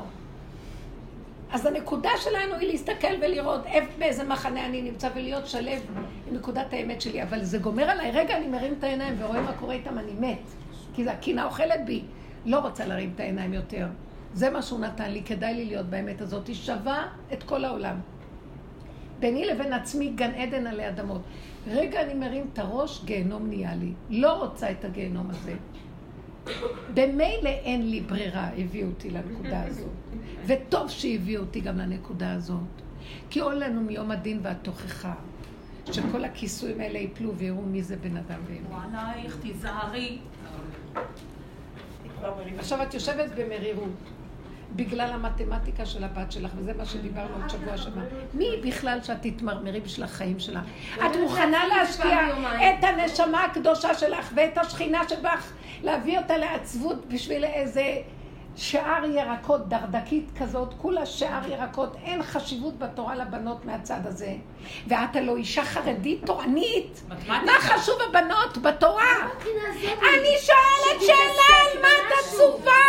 עשינו היכלות של סמינרים והמנהלות והמפקחות והכל, וזה אנטי דרך תורה, והכל באצטלת הרבנן. שקר וכזב שעוד לא נגמר. ואת בוכה למה את צריכה... ובאמת, שהמפקחת תשתחווה לך, היא עברה את האיסורים שלך, היא מתכסה כולה ביפייפות, והשם נוגע גם בהם. אין שם, אין בית אשר אין בו מת, במרכאות. זה בכלל לא הבעיה, זה היא הבעיה. ברור, אבל אנחנו לא צריכים להתאפל, אני מבינה לא. אבל כמה היא תבוא לשיעורים? עוד מאה שנה? אני רואה את זאת אני לשיעור עברתי שלי. ואני רואה אותה. זה כולנו אנשים כל כך גלמים, טיפשים, שהלבישו עלינו יהדות. אני לא מבולבלת, תשחררו את זה. אני יודעת מה זה בנות. אם הן משועממות, הן מחפשות דברים אחרים. למה ש... יש לה כוח, יש לה רצון, יש לה ידע, יש זה לה הבנה. למה שלא תהיה בהקבצה א', אבל למה? למה שתעביר את הזמן? אבל אם היא תצטרך, היא תעלה, היא היא תעלה אחרי זה לסמינר, היא תצטרך אחרי זה להשלים את הכל, למה? תעלה באמצע שנה. אבל זה אז למה היא אז למה היא לא באה? אז רגע, למה היא קיבלה. ציון 87? לא מעלים באמצע שנה. למה היא שטויות? קטנות בסוף. אבל ככה זה אצלנו. המורה אמרה לי, מקסים ידע חומר מצוין. בסוף בלבולים קטנים מינוס פלוס זה ירד הציון. לא בידע, לא מבחינת ידע. אני למה בנות אחרות. קיבלו מאה? לא יודעת אם קיבלו מה, לא. לא יודעת. את לא באמת, היא קיבלה 87. אז היא לא מתאימה להקבצה. למה את לא היא מקבלת כן את זה? היא מלמדת את הבנות? היא מלמדת. את של ההקבצה א' שיעורים. אז איך אפשר להגיד אז שלא? את יכולה ללכת לשם ולהגיד להם, תנו לה עוד אפשרות, יש אפשרות כזאת. זה שאת צריכה לשגע את השכל. לא, היא מפחדת שתלך? ברחוב. אני צריכה לשגע את השכל בטלפונים, וגם לזה. אין. לא. למה לשגע את השכל? לכי ככה. את מפחדת מהם. לא, יש משהו שקשור אלייך, בחולשה שלך. קנאית. מצד אחד את יודעת שככה, מצד שני את לא יכולה לעמוד ולהעמיד את זה שזה יהיה ככה. כי יש פה שררה מעלייך, יש אה, מנהלות, יש מפקחות, יש... הם כל הזמן אומרים, תקשיבי, זה לא בידיים שלנו, בידיים של מפקחת, בידיים של זה, בידיים של זה, לא בידיים של זה, בידיים של זה. את רק עוברת מאחד לשני. כל אחד, המורה אומרת, היא מוצלחת, מאה אחוז, אני הייתי מעלה את הקבוצה, אבל אף אחד לא שואל אותי, זהו. אז את צריכה, אז את צריכה לדעת, יכול להיות שהיא תיכנס להקבצה הזו, ויעבור זמן, והיא תתעלה שם, ויעבירו אותה להקבצה יותר שעשינו כל השנה. זה מה שעשינו כל השנה. היא התעלתה כל השנה הזאת, והראתה למורה כמה שהיא מסוגלת. אבל המורה היא לא מעלה הקבצה. וגם המנהלת לא מעלה. צריך ללכת למפקחת. צריך אז לכי למפקחת. לא יודעת מה תבוא שם. לכי למפקחת. הלכתי, הלכתי לה. שאני כבר לא הולכת. רגע, מה היה עם המפקחת? בוא נלך איתה עד הסוף? תגידי, את לא רוצה להרגיע את הקנאית הזאת מתה? קנאית מתה? לא, אני חייבת לעזור לך, הרבנית. מה את יכולה. להסביר לי מה זה קנאית? היא לא קנאית בואי, בואי מתה. תגידי לי, היא מה זה לא קנאית? מודה בפגם, מי היא לא- מקנא היא לא בה? רואה את הפגם. את קנאית מתה. ומי היא מקנאה שאחרות כן והבת שלה לא. קנאית. רוצה הצלחה. ומשהו כשיש אש, אבל הבת שלך גם תלמד ממך שחייבים לעלות. רק שנייה, מה? אני אומרת, כשיש אש והפעולות לא נעשות, אני מתקשר למפקח, אני אומרת, אבל בלי כל האש, יש משהו סמוי שיהיה אותו מזהה, אבל יש משהו, כי אש... יש לה אש, אמרתי לה, לכי עם האש למפקחת. היא תגיד לה, המפקחת, אני יודעת מי הבת שלי מדהימה. היא יכולה להיות בהקבצה, חבל לי עליה, כל- יש לה כוחות, היא מראה לכל הבנות, תני לה צ'אנס. את מפחדת מהמפקחת, מה את מפחדת ממה? אבל יש לה לכי פחד. אחר, נראה לי שיש לה פחד יותר עמוק. יש לה פחד שהילדה. לא תדע מה לעשות בזמן שלה, בסדר, בסדר, לא חשוב. לא. תשתמשי בפחד הזה, ותגידי לך? לבורנה, מה היית עושה לי לא בחיים? נתת. לי איתו. לכי לא. דברי עם האמת עד הסוף עם השם. תגידי לו, כן, גם הלבשת עליי שהבת הזאת, אני צריכה לדאוג שהיא לא תלך לכל מיני... אז זה דווקא אפשרות טובה. מה- והבנות של האחיות שלה צדיקות, לא אמיתיות. תקני, תקני. השם עם האמת. אני לא- לא יכולה להכיל אותה. כן, ההקבצה הזאת, תסדר לי את העניין, תסדר לי שיהיה לי חיים טובים. תגידי לו את האמת. קיצור, לעזוב אותם, לפנות להשם. ו- תפני להשם לשחרר. מנקודת הפגם, שאת קנאית. כן, אני קנאית. ושאני, כן, מחפשת חיים קלים, שהיא לא תלך לי לכל מיני דברים ותהיה עסוקה. כן, תסדר לי שיהיה לי חיים טובים. תסדר לי שככה יסתדר לי. לא יכולה יותר, עשיתי עבודה ואני לא יכולה יותר. תסדר לי, די, אין לי כוח יותר. לכי עם הפגם ותודי בפגם ותבקשי ממנו ישועה שם דווקא. זה כמו פנחס, לא יכול לא לרצוח. אבל הוא הגיע, הוא הגיע עד הנקודה ויצא לו האמת, והוא הלך עם האש שלו והשם התגלה שם. לכי גם את עם האש. זה מה שאמרת לך, לכי עם האש שלך, למפקחת. אבל לכי מתוך נקודת הבירור הזה. שכן, זאת, כן, אני כאן, אני אומרת לך, את צדיקה כמו היית. זאת אומרת, לא, לא, זה לא קשור. אני צדיקה, ואני לא יכולה להיות אחרת. התלבשתי בגאווה לחרדיות, וזה נותן לי מעמד. איפה הייתי? בתוניס, אין לי באיזה שום. מעמד ואני- בחרדיות. לא, אל תבלבלי אין אותי. לי, אני הזבל, בסדר? יש אין לי שום. מעמד בחרדיות. הבן שלי הולך פה בראש חוצות בצד, כולם מכירים אותי, אין לי שום מעמד בתוך חרדית, בסדר? תשחררי את זה. אין לי שום מעמד של אז חרדיות. אז למה את אני לא יודעת למה אז אני בכלל שמה. אבל אני יודעת שהאמת שם.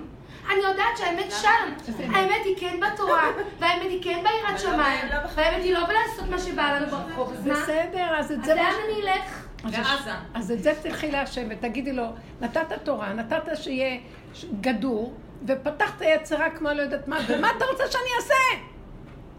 אני אגיד לך עכשיו מה לעשות, תפתח לי את הקורס הזה! ככה תגידי לו. כי את באה אליו עם הנקודה של הגבול שלך, נתת הכל, עשית הכל, ואתה עוד אומר לי, אבל הם התקלקלו, ואתם תישאו באחריות. תישא אתה באחריות, תפתח לי את השערים. אבל למה היא תולה את זה? אם היינו באים ככה ומנענעים את אמות הסיפים, נפתח היה השערים. אבל אני לא מבינה למה היא תולה את ההקבצה בזה שהילדה אה, אחר כך אה, תלך למקום לא את. נכון. זה לא לא, משנה, אני אני לא אמרתי את זה. מהקנאות, אני לא אמרתי את זה, אמרתי. ילדה עם יכולות, למה שלא תהיה בהקבצה? נקודה. לא, אבל יש אני לך רוצה. יש לך פחד לא. זה עוד דרך אגב, זה לא, זה עכשיו, אה, זה לא אולי זה. כאילו, זה הנקודה, לא. יש לה יכולות, למה שתבזבז את עצמה בהקבצה ב', זה הכל. יש בה ילדה עם יכולות, ותשב בהקבצה ב' סתם. יכול להיות שאם היא תהיה בהקבצה ב', היא לא תרצה ללכת לחנויות ולא כלום. אה, קבוצה קבוצה א', כן? כן, אבל זה דרך אגב, זה לא המטרה. עכשיו. אבל אם היא תגיד המטרה היא שיש פה ילדה שהיא יכולה, אז השם יעשה שגם היא תהיה באמת, וגם אם לא. ילך- היא לא ברחובות ויהיה לה אני מה לא לעשות. מה. יש כישרון, היא אומרת דבר פשוט, אני חושבת. תקשיבו, היא אומרת מה שהיא, אז כל אחד מציע אפשרות אחרת, בוא נראה מה היא, תלכי להשארת להשם, תגידי לו, לא יכולה, אני דפוקה, דפוק, דפוק, תסדר את הדפוק הזה.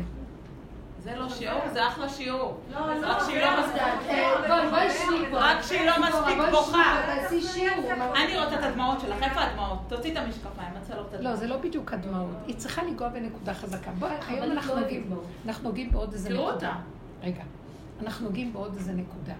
בוא נגיד, היא מתוסכלת, כי היא באמת באה לשיעורים, עושה עבודה, ועושה את ההשתדלות, היא באמת כבר אין לה את הגאווה שהייתה לה פעם. בוא נגיד, הורידה, הורידה, הורידה, ועכשיו, עוד נקודה שהשם... מה שאני מציעה פה, הגעתם לגבול, זה כמו הבנות שבהקבצה של הקומנדו. הן אומרות, יוצא לנו, יוצא לנו, כמה התאפקנו, כמה זה הטבע יוצא. יוצא לה הכאב, יוצא לה. אז קחי אותו ותעמדי מול בור עולם ותגידי לו, זה מה יש. אני, לא, אני מחפשת בתוך כוחותיי ולא מוצאת עוד איזה נקודה שאני צריכה. יכול להיות שיש, אני כבר לא רואה. אתה תדון אותי באשר הוא שם, איך שאני, לא מה איך שהייתי יכולה להיות. אני לא יכולה להכיל שבת הזאת. את יכולה לצאת לי בגלל שלא יהיה לה מה לעשות. אני, אז קחי את כל האמת ותגידי, אני כן לא יכולה לסבול שהיא תשב לי ואני, זה מח... מפריע לי. אני כן מעריכה את היופי החיצוני של השימור, שבנות שמורות וזה וזה. אני כן רוצה שהיא תישאר בגדר הזה. תפתח לי ותיתן לי שיתכנס בהקבצה. אין לי דרך אחרת. אנחנו צריכים להגיד את זה, לפתוח ולדבר.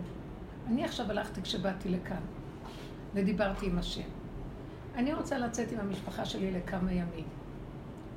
אין, אין לי הרבה זמן, אני הרבה בנסיעות, ויש לנו, הם מתארחים. עכשיו, משפחות גדלות, אני לא יכולה תמיד לארח את כולם ביחד. וכמה ימים מדי פעם במשך השנה, פה, פה. זה נחמד שמתקבצים. ואז אני עכשיו מאוד עלובה כזאת, ראיתי את עצמי עלובה, לא מצליחה למצוא מקום. קודם כל, כל דבר מאוד יקר. דבר שני, מלא תפוס. דבר שלישי, לא כל דבר מתאים לנו. ואז אני זורקת לאיזה חברה פה, מהחבורה, מהקבוצות, לפה, אולי תעזרי לי, אולי תעזרי לי. ואז פתאום התהלכתי ואמרתי, יש איזה מישהי שאמרה שיש להם איזה וילה אולי, ואני לא מצליחה להשיג אותה, היא לא חוזרת אליי, ואני מתקשרת והיא לא עונה לי. פתאום הרגשתי עלובה נורא, מבוזה. אמרתי, אני עכשיו בדרך שבאתי לכאן. אני לא יכולה לסבול אותך בעולם, אני כבר לא יכולה לסבול את החיים פה. אני, עשית ממני אבק אדם. מסתובבת ברחובות, בלילות, שיעורים. אני כבר לא יודעת מה אני מדברת, לא יודעת איפה אני. יש לך, שלחת אותי, וכמה פעמים ניסיתי לפרק, ואני רואה חוזר מה לי שליחות. יש שם נקודה שאני דרכה עובדת. מה, אני הפריירית שלך? אתה לא יכול לסדר לי כמה ימים שאני אהיה עם המשפחה שלי? ואתה לא יכול לסדר לי שאני תקועה, פתאום ראיתי, אני מפחדת על הכסף. הקמצנות גמרה עליי, זה לא קמצנות, זה החרדה קיומית. כמה אני אעבוד על זה ועוד חוזר עליי. אני אומרת, מה, אני אוציא על זה עשר אלף שקל, לא חבל על הכסף, במחי עד שלושה, ארבעה ימים. יש או אין? אין כזה דבר, אבל אפילו אם יש, בוא נגיד, אני אומרת, זה יכול ללכת לזה או זה, זה כאילו, אני יכולה להתחייב, וזה חבל לי, ופתאום בא המוח החשבונאי, לא, זה... ואז מגזימה. גודר עליי. ובא המקום של, אה, טוב, אז לא צריך, שבו בבית, מה את צריכה לפנק אותה? מי הם בכלל? כל הבלבולים. אתה לא יכול לתת לי במלכות שלי לכנס את המשפחה, לשבת איתם, ליהנות שלושה ימים, ארבעה, ארבעה ימים, ושכולם יתאחדו בקצת ויקבלו, יש איזה משהו באור של הדרך, שדרך זה הם מקבלים משהו קטן נחמד. אתה לא יכול לפרגן לי? מה הולך פה? לא מגיע לי, תסדר לי אתה ו... מה? לקח לי את הכוחות של ללחוץ על כפתור, אני לא יודעת איך... מת... אני באה להתקשר לאיזה מקום, אין לי כוח להתקשר. אין לי כוח לעולם הזה ולניהול שלו, לקח ממני הכל, אני כמו הבא מסתובב שלא יודע ללחוץ ולחשוב על כלום. ואז אני אומרת למישהי, את יכולה לעשות לי, את יכולה לעשות לי, גם היא אומרת לי, היי, ביי. אין להם כבוד אליי, אין, אתה לקחת לי את כל הכבוד הקיים, אין לי כלום. פעם היו לי ארבע מזכירות בעמותה שהייתה לי. נהייתי המזכיר של עצמי, הכל אני עם עצמי, אני מוסד קטן מתהלך מהכיס הזה לכיס הזה. מה עשית ממני? ואז התחלתי לצעוק, תיתן לי מקום, אתה תסדר שיהיה לי. זה היה בדרך שהגעתי. לא רוצה להחליף איתי בית? דיברתי איתו בצורה של, מה זה הדבר הזה? מה אני בעיניך? אתה רוצה בש... אותי בשמיים? קח אותי לשמיים. שמת אותי פה, פה יש משפחה. אני מצידי לא רוצה להיות פה.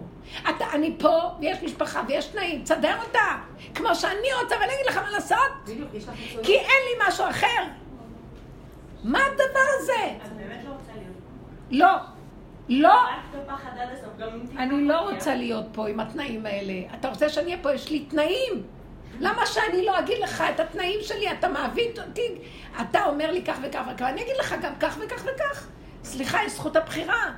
אליהו הנביא אומר, השם אומר לו, לך תעשה זה, זה, זה אומר לו, לא, אני לא רוצה. והוא חוזר ואומר לו, והוא אומר לו, לא. אני לא רוצה יותר ללכת בשליחויות. יש בחירה לבן אדם. עכשיו, אני מרגישה שיש... אני לא לא רוצה להיות פה, אני רוצה להיות פה בתנאי מסוים. אתה, אני... ואז אני רואה שאני לא מספיק יודעת לדייק מה התנאים שלי להשם. כן? אני רוצה להיות פה. אני אוהבת את העולם, לא רוצה למות, אני רוצה לחיות פה 400 שנה. אבל כשאני באה לעשות משהו, סוגר, סוגר, סוגר, סוגר, סוגר, אז שמת לי רעיון לעשות, למה אתה סוגר? כדי שאני אעלה לך בהכנעה, הכנעה, הכנעה, הכנעה. הגעתי לנקודה שאני אין לי הכנעה מצד עצמי, אני רוצה למות. אז קח אותי. אבל אם אתה הלבשת עליי כאן תפקיד, המשפחה, פה אני נוסעת, פה, אני נוסעת, אין לי תנאים בנסיעה.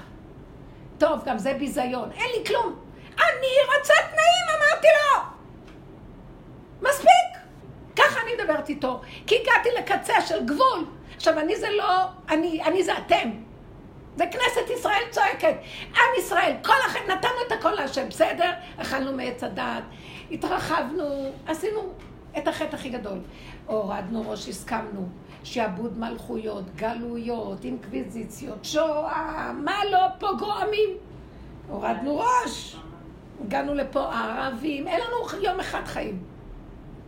טוב, עבדנו אותך. עכשיו, הדרך הזאת זה לפנים משורת הדין, משורת הדין. זה לא רק הקיום של המצוות והגניבה קצת להתרווח על תדמית עצמית חיובית שאנחנו חיים ממנה. נתתי לך גם את זה. אין לי איפה להתרווח.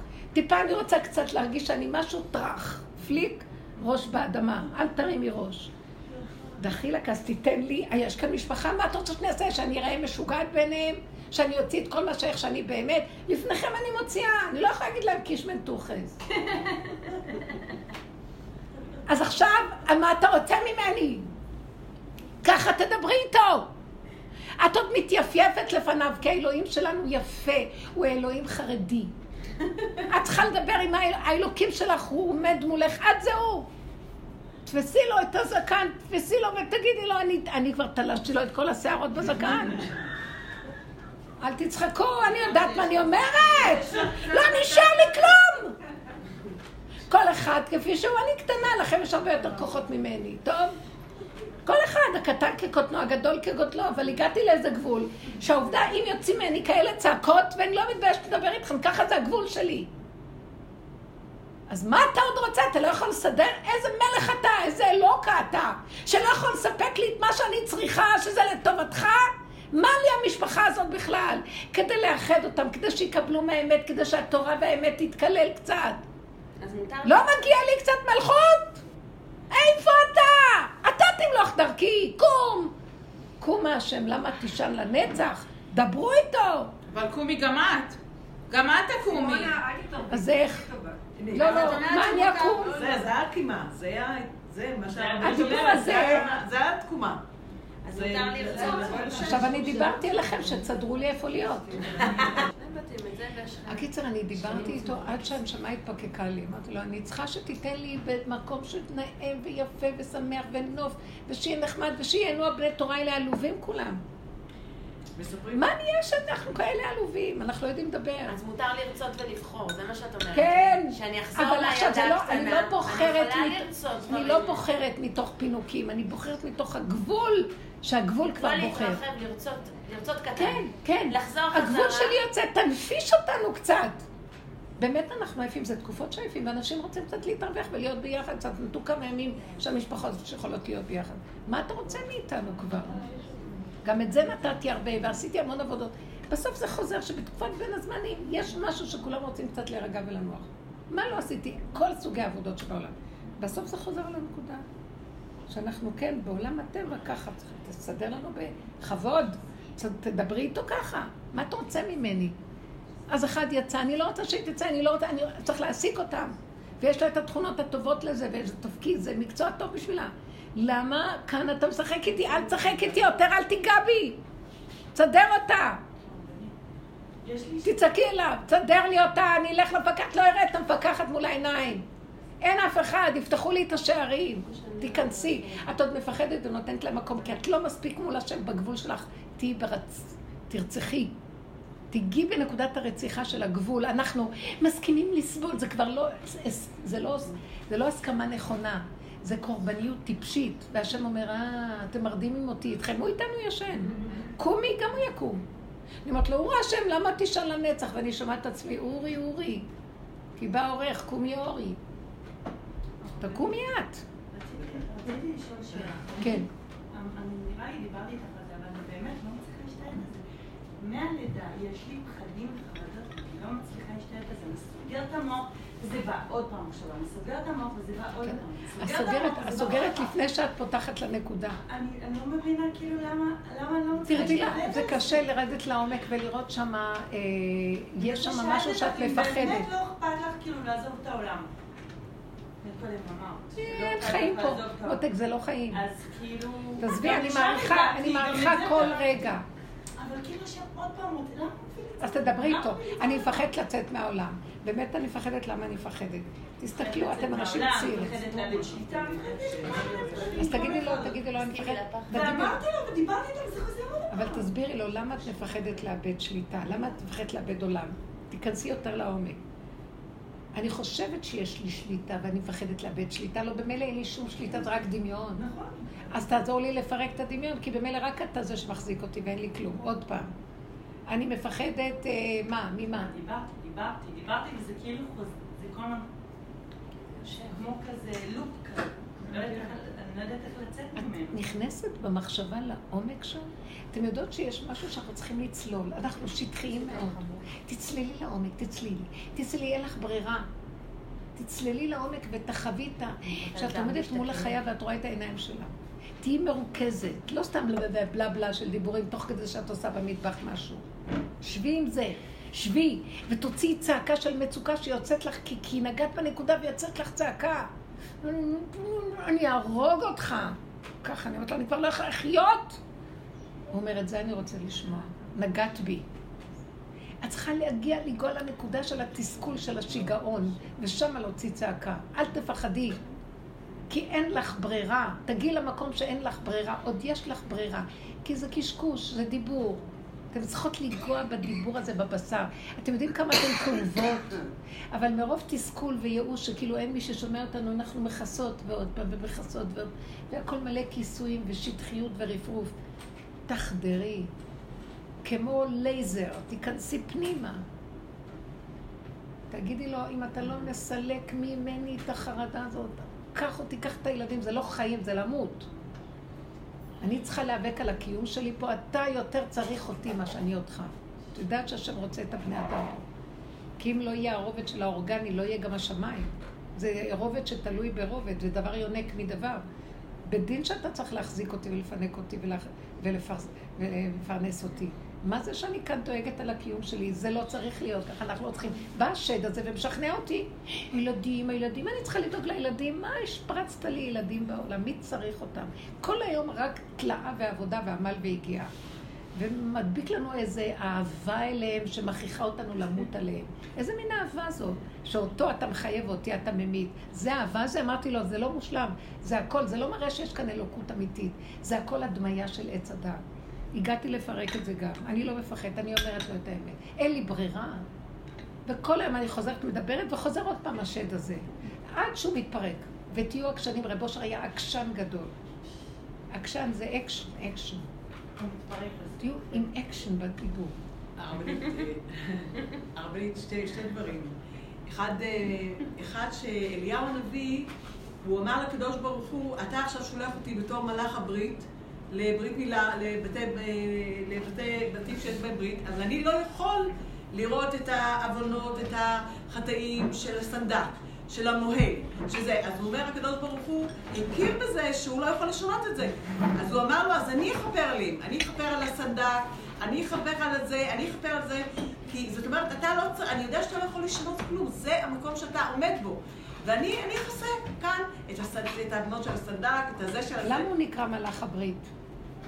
כי הוא היה צריך להליץ... אה, ברית, אה, למה? ברית כן. שלום. ברית השלום שלום. שהוא נמצא. הוא היה צריך להליץ יושר על עם ישראל עכשיו. מה זה הברית? אתם זוכרים שדיברנו? הברית זה שהשם מתגלה ונותן מתנת חסד וחינם לכל הבריאה, בלי זכות או חובה. זה נקרא הברית. אז הוא אמר לו, עכשיו אתה תהיה מלאך הברית, כי אתה כל הזמן הולך על לא יודע החובה ועל. הזכות. אין לך, הוא העלה אותו למדרגה של רחמים גמורים. וגם אתה לא יכול, אתה לא יכול להתגבר עכשיו על מידת הקנאה שלך, שאתה רואה עכשיו את המוהל שיש בו, הוא לא בדיוק שלם ולא בדיוק אה, זה, אז אני עליו, אני אכסה את הכל, וכאן אני אכסה, וכאן אני אכסה, וכאן אני אכסה, ואתה תוכל לעמוד בזה. זה יפה, אומרת? ה- מה- מה היא אומרת, רות? מה את אומרת? היא תמיד אומרת דברים מה שאני. מנסה... לא, אין לי לא, כוח, אין לי, רסי, השקפה תנפח לי ביהדות. קלבי, באמת. לא, לא, אני מתכוונת שזה נקודה, הרבנית מדברת על נקודת האמת, שאדם מגיע לנקודה שאני לא יכול לשנות את זה הוא יותר. מודה בהם. הוא מודה באמת ואומר לקדוש, אז הקדוש ברוך הוא מסכים זה איתו, אז הוא אומר, אני להשלמה. לך את העניין. אתה לא תשנה את זה. אבל מי שלא מודה באמת, פה העבודה, אף אחד לא מודה באמת. תראה את זאת. שסובלת, מפחדת לבכות מול תודו הרבנית. באמת, חפשו את האמת ותודו בה, אל תכסו את האמת. תודו באמת, כולנו. זה. הישועה שלנו, הבנתם? עושים את זה שנים איתך, הרבנית. אז להודות באמת בדברים הקטנים. כשאני באה לבית שלך ואני רוצה לעשות משהו, את אומרת לי, "אה, אפשר ציפי שאני אחשוף משהו? אני באה אלייך וציפי ממש מטפלת בי, היא מחיה אותי.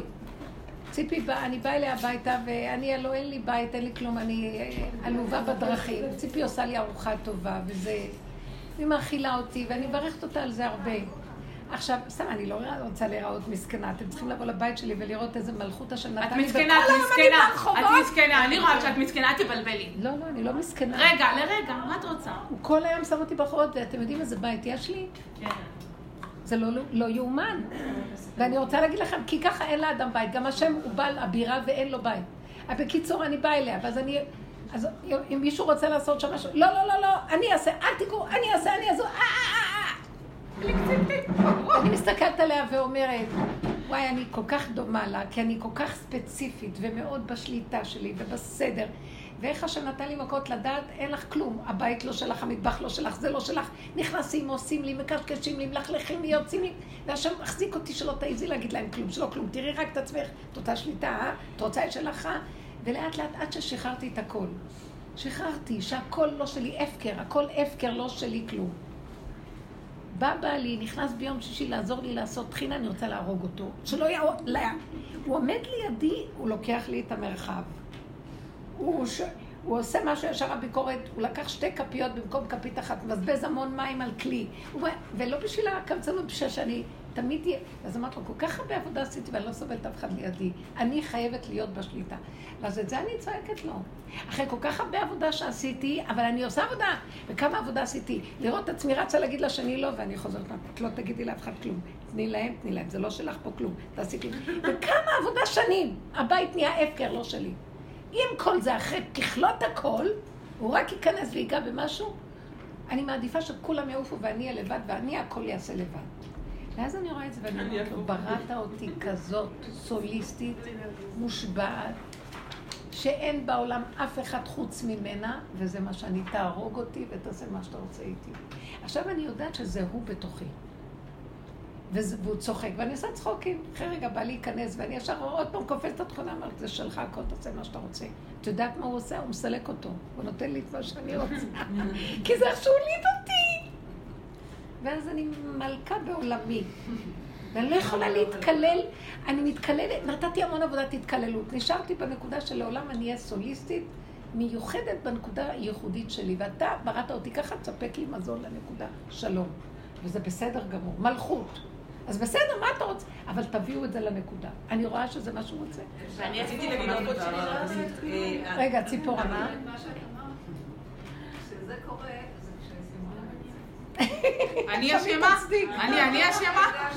זה לא קורה שזה משהו אחר. לא, בספר תורה תיזהרי. זה לא שואלת שאלות, אין איזה, לוקחת לי לא משנה. מעצבנת אותי כל הזמן, לא משנה. עכשיו, למה היא מעצבנת אותי? תחזרי לעצמך, יש לי אני- נקודה. עכשיו, מה שקורה שלפעמים, כשאני נמצאת באיזה מקום, ואני עושה איזה משהו, שזה לא, מה קרה לי, כאילו, למה יצא לי איזה משהו? ואז אני מסתכלת, מי מי נמצא פה באזור שמסתכל עליי בעין אחרת? ראיתי שזה את ושאני הייתי צריכה להיות השליחה שלך, למרות זאת שתראי את עצמך, אבל זה לא משנה. כבר דיברתי עם סימון והיא יודעת את זה, שאמרתי לה, את רוצה? תשאלי. תשאלי איפה כל דבר, מחטטת. היא לא- היא לא יכולה לשאול. סימונה לא יכולה. רוצה, אני רוצה שהיא תשאל אותי, לא רוצה שהיא תעשה דברים בלי לשאול. את יכולה, לא משנה שיש לי שליטה או לא שליטה. אני שואלת שאלה. את יכולה לקחת את ה... את יכולה לקחת את העצבנות הזאת ולעבוד איתה? אז תעשי את זה. היא מספקת לך מזון, מה אכפת לך ממנה? אני לא מספקת, אני יושבת בשקט, אני יש לי והיא העונש שלי, אני אשב בשקט, אני אלמד עוד בשקט. אני יכולה להגיד אני משהו? אני יכולה... שהיא נכנעת לך, היא אוכלת אותך. אני יכולה לא לקבל את רשות? הדיבור ולשבת? לדבר עכשיו? שבוע שעבר עם הבת שלה. נו, מה היה? אפשר, אפשר? איך לא שאלת אותי? כאילו, את- אנחנו בעבודה. ואני אמרתי לציפי, תגידי לרבנית, אני לא יודעת אם אני אגיע לשיעור, למה אני בדרך. נו, מה היה? בדרך הכוונה אני באמצע העבודה. וואי, איזה... אוקיי, ספרי, יאללה. טוב, יאללה. השבוע לא, שעבר... לא, רגע, שנייה, לפני שמתחילה. שמעה שיעור שלך בדיסקים. ואני אמרתי לו לפני כן, תחזרי לבית ותעשי את העבודה בבית. ואז היא אומרת לי, היית רוצה. ועוד ועוד, היית רוצה. כל הזמן אמרתי לה, זה המשפט שלך, לא משנה. אני אה, לוקחת דיסק, אני כל הזמן לוקחת באמצע העבודה, אז אני שומעת את הדיסקים שלך, ואני שומעת שהייתה איזה מישהי שמספרת לך שבעלה שם מוזיקה, דתית דורסית, מוזיקה חזקה. שלי- והיא לא יכולה- לא יכולה לישון, זה מוזר לה. ואז היא אמרה לרב, אה, היא הלכה לרב משה, והרב משה אמר, היא אמרה לו, אני רוצה לצאת מהבית, אני לא יכולה לחיות ככה. אז הוא אמר לה, תשארי בבית ותעשי את העבודה. עד שלא תשמעי שום רעש. מה, ואז שלחתי לה גם את ההודעה הזאת. אבל ברוך השם שהסתדר בצורה אחרת. תראה את המרשעת הזאת, לא, לא. תראה את המרשעת הזאת, היא רוצה שהיא להגיד לי, תחזרי, תחזרי, ותשמעי את הרעש, עלק, המרשעת הזאת, ואני צריכה להקשיב לה, ולבעלי, ולבת שלי, קחי! לא, בסדר? יאללה. תארי לך, אני אראה לך מה זה. לא, זה בשביל הצחוק, אנחנו פה באמת לגמרי. זה המילים של הרבנית. תקשיב, הרבנית, הרבנית. מוגזם. היא אמרה, זה לא אותו דבר. לא אותו דבר. הרבנית, הרבנית, תקשיבי. משוגע. זה מאורת פריצים. אבל אני אגיד לך, אני רוצה להצטרף לחבורת הקומנדו, למה נמאס לי מהם, הן לא בוכות, הן לא מודות. אני רוצה לקומנדו, אני אעשה להם עוגות שמה. אלה שימותו, שיבכו בגלל שאין להם עוגות, שבגלל שאין להם דרך ואני לא נותנת להם את הנקודה של השיעור. תספר לנו מה קרה. טוב, מתוקה מאוד. אז אה, בהמשך למה שקרה שבוע שעבר, כן. סיימתי את השיעור כשאני יודעת שאני צריכה להיות אמינה לנקודה של היחידה שלי, לנקודת האמת שלי. כל זה כדי שאני לא אסבול, כי אני מאוד סובלת. הבנתי שיש לי סבל בתוך הבית. את אה, מרשה אותו. ואני, ואני, כן, נתתי אותו, נתתי לו אפשרות. ניסיתי להתגבר בכל מיני שטויות, לא הצלחתי. אני סובלת. אה, ואז אה, בשיעור הבנתי את הנקודה שלך, שאת אמרת להישאר נאמנה למקום האמיתי שלך. אה, ואז באתי, קודם כל התמלאתי שמחה, ובאתי הביתה, ואמרתי לבעלי, אני הולכת. אני הולכת. הוא אומר לי, לאן את הולכת? אני אומרת לו, לאימא שלי. מה זאת אומרת? אני הולכת לאימא שלי, אני מכינה מזוודה, ואני פשוט הולכת לאימא שלי. אצל אימא שלי זה לא טוב לי בכלל לעמוד מול אימא שלי עצמה. אבל הכל יותר טוב רק שאני לא אשאר בבית, כי הבית הכי נורא בשבילי הרגע. ואז אני התחלתי להכין את, המזוודה שלי, והוא לא התנגד לי, הוא עזר לי להכין את המזוודה. תקשיבי, לא שהוא שמח, הוא נכנס ללחץ. הוא נכנס ללחץ שאני הולכת, הוא לא יכול לחיות בלעדיי. רגע. תקשיבי, הוא באמת לא יכול לחיות בלעדיי. לא שהוא מת עליי, הוא מת על עצמו גם. אז הוא חייב אותי. בטח היא נוגעות. הוא לא אוהב אותך, הוא צריך אותך. בדיוק. והיה לו קשה, והוא היה מאופק. הוא בדרך כלל בעלי יכול, אנחנו יכולים לריב קשה מאוד. והוא היה לחוץ ומאופק ועוזר לי. ומילאתי את המזוודה, תקשיבי, להרבה זמן, מזוודה עמוסה. ואת הילד הקטן אני לוקחת איתי. ו- ומה יהיה עם שבת? אבל לא יהיה לך טוב שמה. אמרתי לו, הכל טוב לי חוץ מפה. אה, בקיצור, והוא חמוד. הוא נתן לי אלף שקל ושם לי בארנק. את קולטת לאן הגעתי כאילו? זה לא נורמלי שהגעתי עם חיים למצב כזה, אין. זה מיוחד מאוד. מאוד מיוחד. הוא לא מוציא שקל. הוא לא רוצה להוציא שקל, ולא משנה מה. והוא שם לי כסף בכיס, הוא אומר לה, תצטרכי גם קניות. והוא שם לי כסף בכיס, בארנק, סידר לי. אה, ועזר לי לסגור את המזוודה, וכל דבר שהתקשיתי בו בבית, הוא עזר לי ולקח אותי לאגד, ונסעתי לאימא שלי. והוא מצא את עצמו לבד עם הילדים שלנו. ואני הגעתי, ואני הגעתי לאימא שלי הביתה, ואימא'לה, איזה פחד להיות לא במקום שלי, שהמקום שלי זה המקום שלי. ואני אומרת, אין ברירה, אין אחרת. אה, היה לי רגעים שבכיתי, ואז אמרתי לו, אה, הסתכלתי על דברים טובים שיש לי במקום הזה, ואז הסתכלתי שאני נמצאת בבית חדש והרבה הרבה פינוק, שאני כל כך צריכה פינוק, אני כל כך מפונקת, והוא כל כך דואג לי לפינוקים, אז על מה אני מתלוננת? כי אני בסך הכל לא בטריטוריה שלי, אבל הוא גם נותן לי טריטוריה אצלי, אני מיד שולטת בבית של אמא שלי. אין לי אף אחר שישלוט את באת משם, את רוצה להגיד עכשיו? אני באתי השבוע משם, תקשיבי לי. אמ, ומה שקרה זה, אחרי שאמרתי תודה, להסתכל על דברים טובים שהוא נתן לי, אז נרגעתי מה, מהקיטורים שלי הקשים שהיו לי מהסבל אצל אמא שלי. אז באותו רגע נגמר לי הסבל הקשה הזה, ואז נשארתי מתמודדת עם האמת שאני פה ואני לא יודעת מה הולך להיות מחר. ומדי פעם אני מדברת עם בעלי והוא זורק לי שאני לא בסדר וכולי.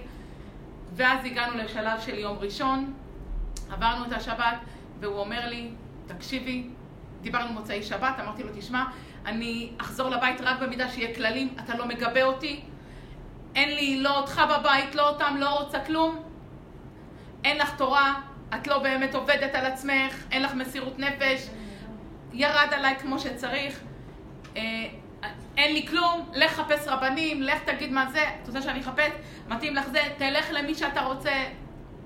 סגרנו את השיחה ככה, ביום ראשון הוא מתקשר אליי, הוא אומר לי, תקשיבי, אני התקשרתי לרב נחמנסון, הוא משפיע גדול, משפיע גדול בחב"ד,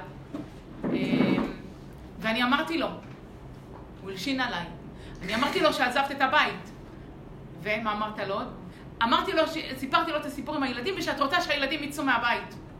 שאני רוצה שהילדים יצאו מהבית. אז אמרתי לו, אני רוצה שהילדים יצאו... כן? את רוצה שהילדים יצאו מהבית. והוא מבקש ממך שתתקשרי אליו. את יכולה להתקשר אליו? מלשין עליי לרב עכשיו, ואמרתי לו, אני אתקשר אליו, והתקשרתי אליו. ואז דיברתי במשך שלוש-ארבע דקות, אמרתי לו, על קצה המזלג אני אספר לך. הוא הקשיב לי, ואחרי זה הוא אמר לי, אני מאוד מתרשם מהדיבור שלך.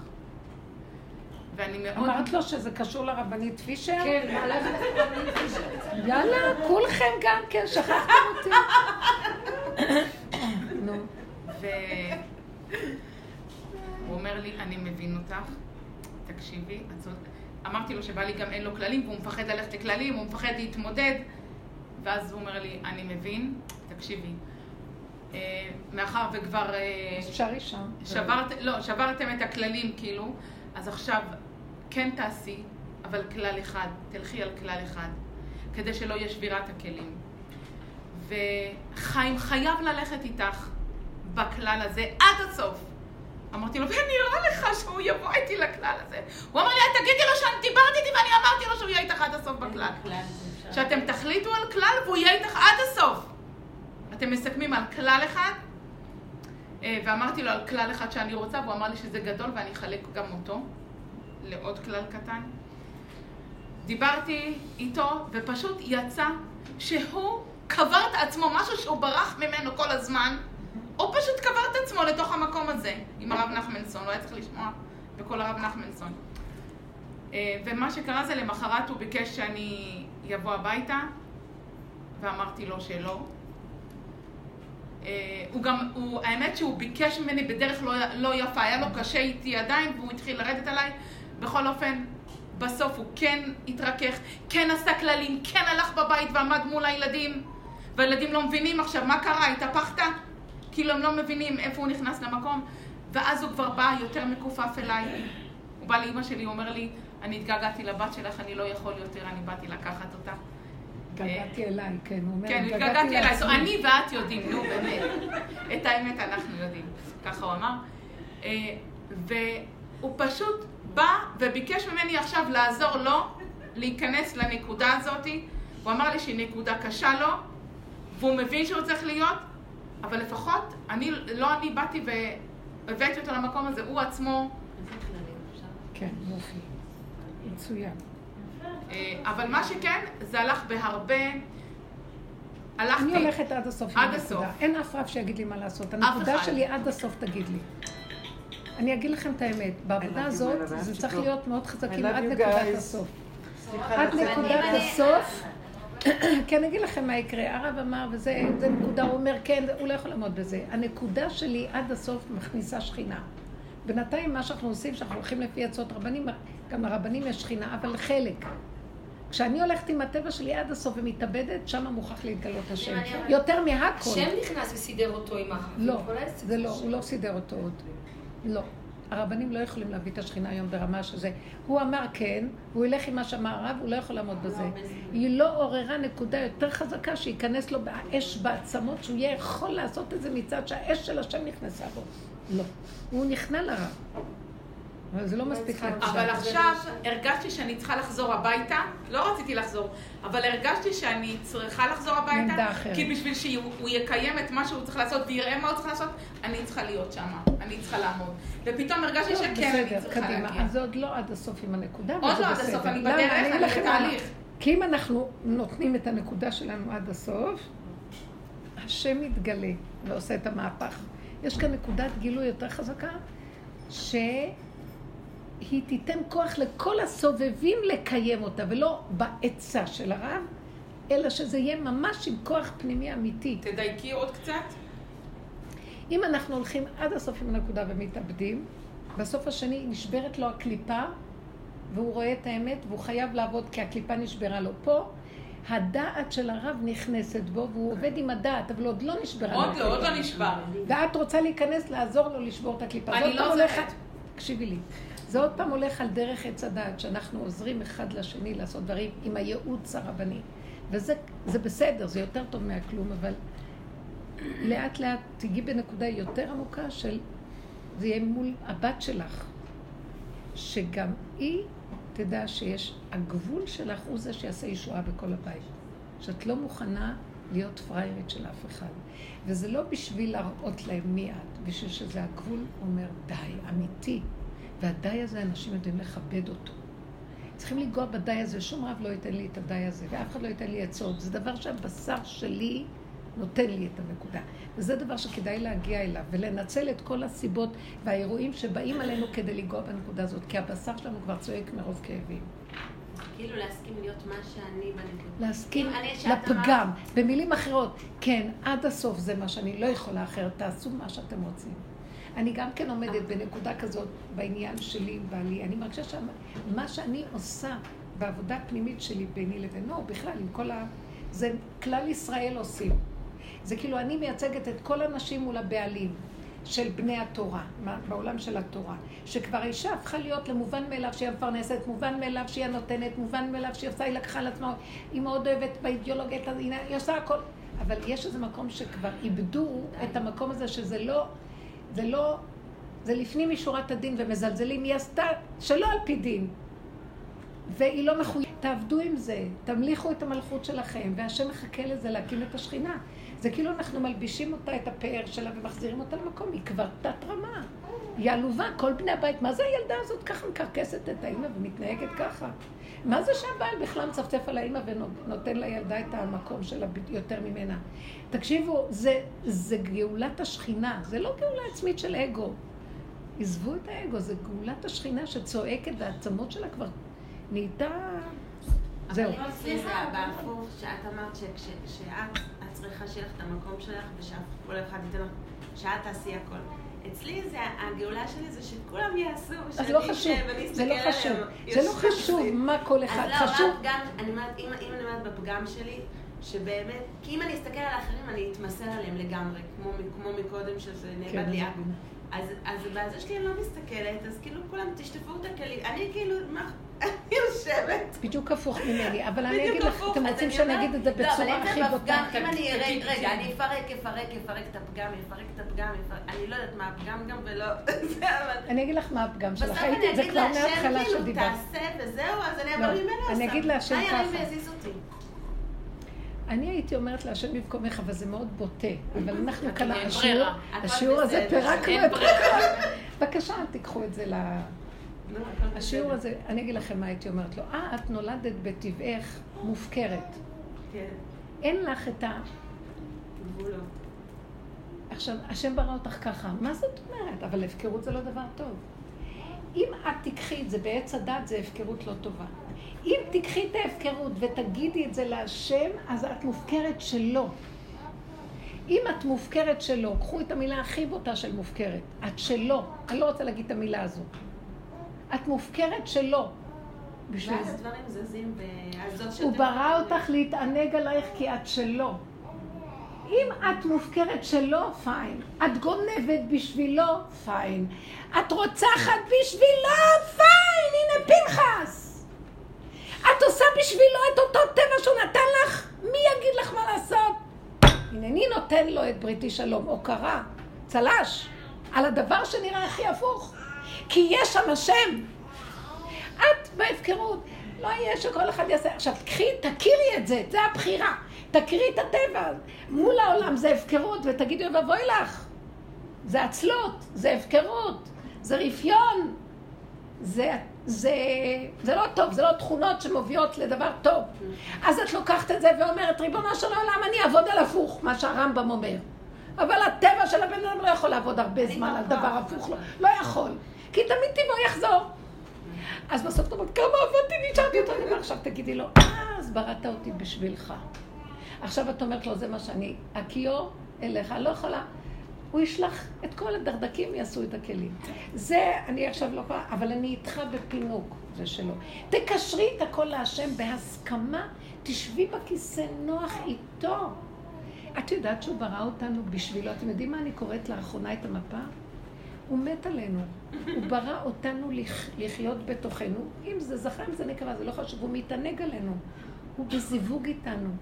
והוא ברא, בייחוד את הנשים, הוא ברא להזדווג איתנו, להתאחד איתנו. זה קשה להגיד את זה, זה אנרגיה כזאת. והוא ייתן לך שישה חודשים בשמן המור והמשחה, ושישה חודשים, אה, כל מה שרק תרצי יגיע עד אלייך. בתמרוקים ובבשמים, והוא יפנק אותך כי את שלו, כי הוא ברא אותך בשביל להשתעשע בך. הילד, הבן יקיר לי אפרים, ילד שעשועים. ואנחנו ברחנו מזה, הגדלות גנבה אותנו, נהיה חשובים, נהיה גדולים, נעשה ונרדוף ולחום, עזבנו אותו, ואנחנו כולנו נוטפים זיעה, חורקים שיניים, יורקים דם, ולא הגענו לכלום, ומה שעשינו, מחר נאכל אותו ועוד פעם, ומוכים כולנו. על כי אין אלוקיי בקרבי, מצאוני כל הרעות האלה. בראתי אותך, אז מה נעשה, מה נעשה? קחו את היסודות הכי פשוטים שלכם, בראתי זה לכבודי, זה מה שאני רוצה מכם. לכבודי בראתי ועשיתי את עולמי, מה אתם רוצים? תשרתו אותי עם הכלים שאני נתתי לכם, כי זה שלי. שמנו, הזזנו את השם, שמנו את עץ הדת, ויש לו המון רעיונות, והמון מחשבות, והמון ידיעות, והוא יודע מה לעשות, ויש לו אפשרויות, וכולנו תקועים באיזה ים של בלבול, לא יודעים איך לצאת מפה, ואין השם פה, ואנחנו כבר נלאינו למצוא, סגר לנו המדבר, מוכים בסנוורים, קדימה בנות. תסתכלו על עצמכם, לכו עם התוואים שלכם, תפרקו את השקרים, תודו באמת, תלכו איתה להשם, ישוב. זהו. הרבנית, יש לי שאלה. אין לי כבר תשובות.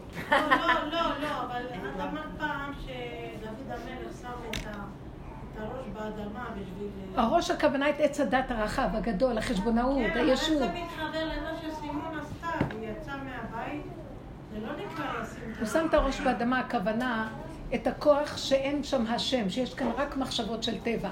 אצלה ראש, הוא שם אותו באדמה, את הכוח המפריע. למשל, הכוח שלה של העצלות, של ככה, בטבע, צריכה לשים אותו באדמה, כי הוא יאכל אותה, הוא יהרוג אותה. מה זה באדמה? לא, לא לתת לו גושפנקה ומקום. לעשות לו גבול. להגיד לו, אתה מסוכן, ואיך? תרדי עם הראש באדמה, ושם תדברי עם השם. כי היא הולכת ככה. עכשיו הוא, יפה, היא עשתה, עשית עבודה. אני ראיתי שעשית, ואחר כך הוא, אז הוא אמר לך, אז בואי ניתן לך בחירה. עכשיו הוא פותח לפנייך את העולם. וואו. גם זה רק תחנה, גברת. זה רק תחנה. היא לא יכלה. התחנה המושלמת, אחר כך הייעוד שלך להגיע בחזרה לאיפה שהיית, אבל מתוך בחירה, ושם להיות עם השם. זה סוף העולם. סוף. הדורות, סוף הדור, סוף דבר הכל נשמע את האלוקים מרע ואת מצוותיו, תחזרו אחרי כל המעגל הזה, לא אותה נקודה. ילדים קטנים שצריכים את השם, אוכלים ושותים ונהנים. ומה לכם כל הגדלות והשיגעון שיש בעולם? מה אתם מרוויחים מזה? כולם בסוף מתים, משאירים את הנכסים שלהם לזרים, ואחרים אוכלים את יגיעם. מה יש להם מכל הלחץ פה? חבל על החיים. זה לא. התינוקת הזאת מתענגת, וככה צריך לחזור לתענוג הזה של התמונות האלה שהיא עושה. תודה. תודה רבה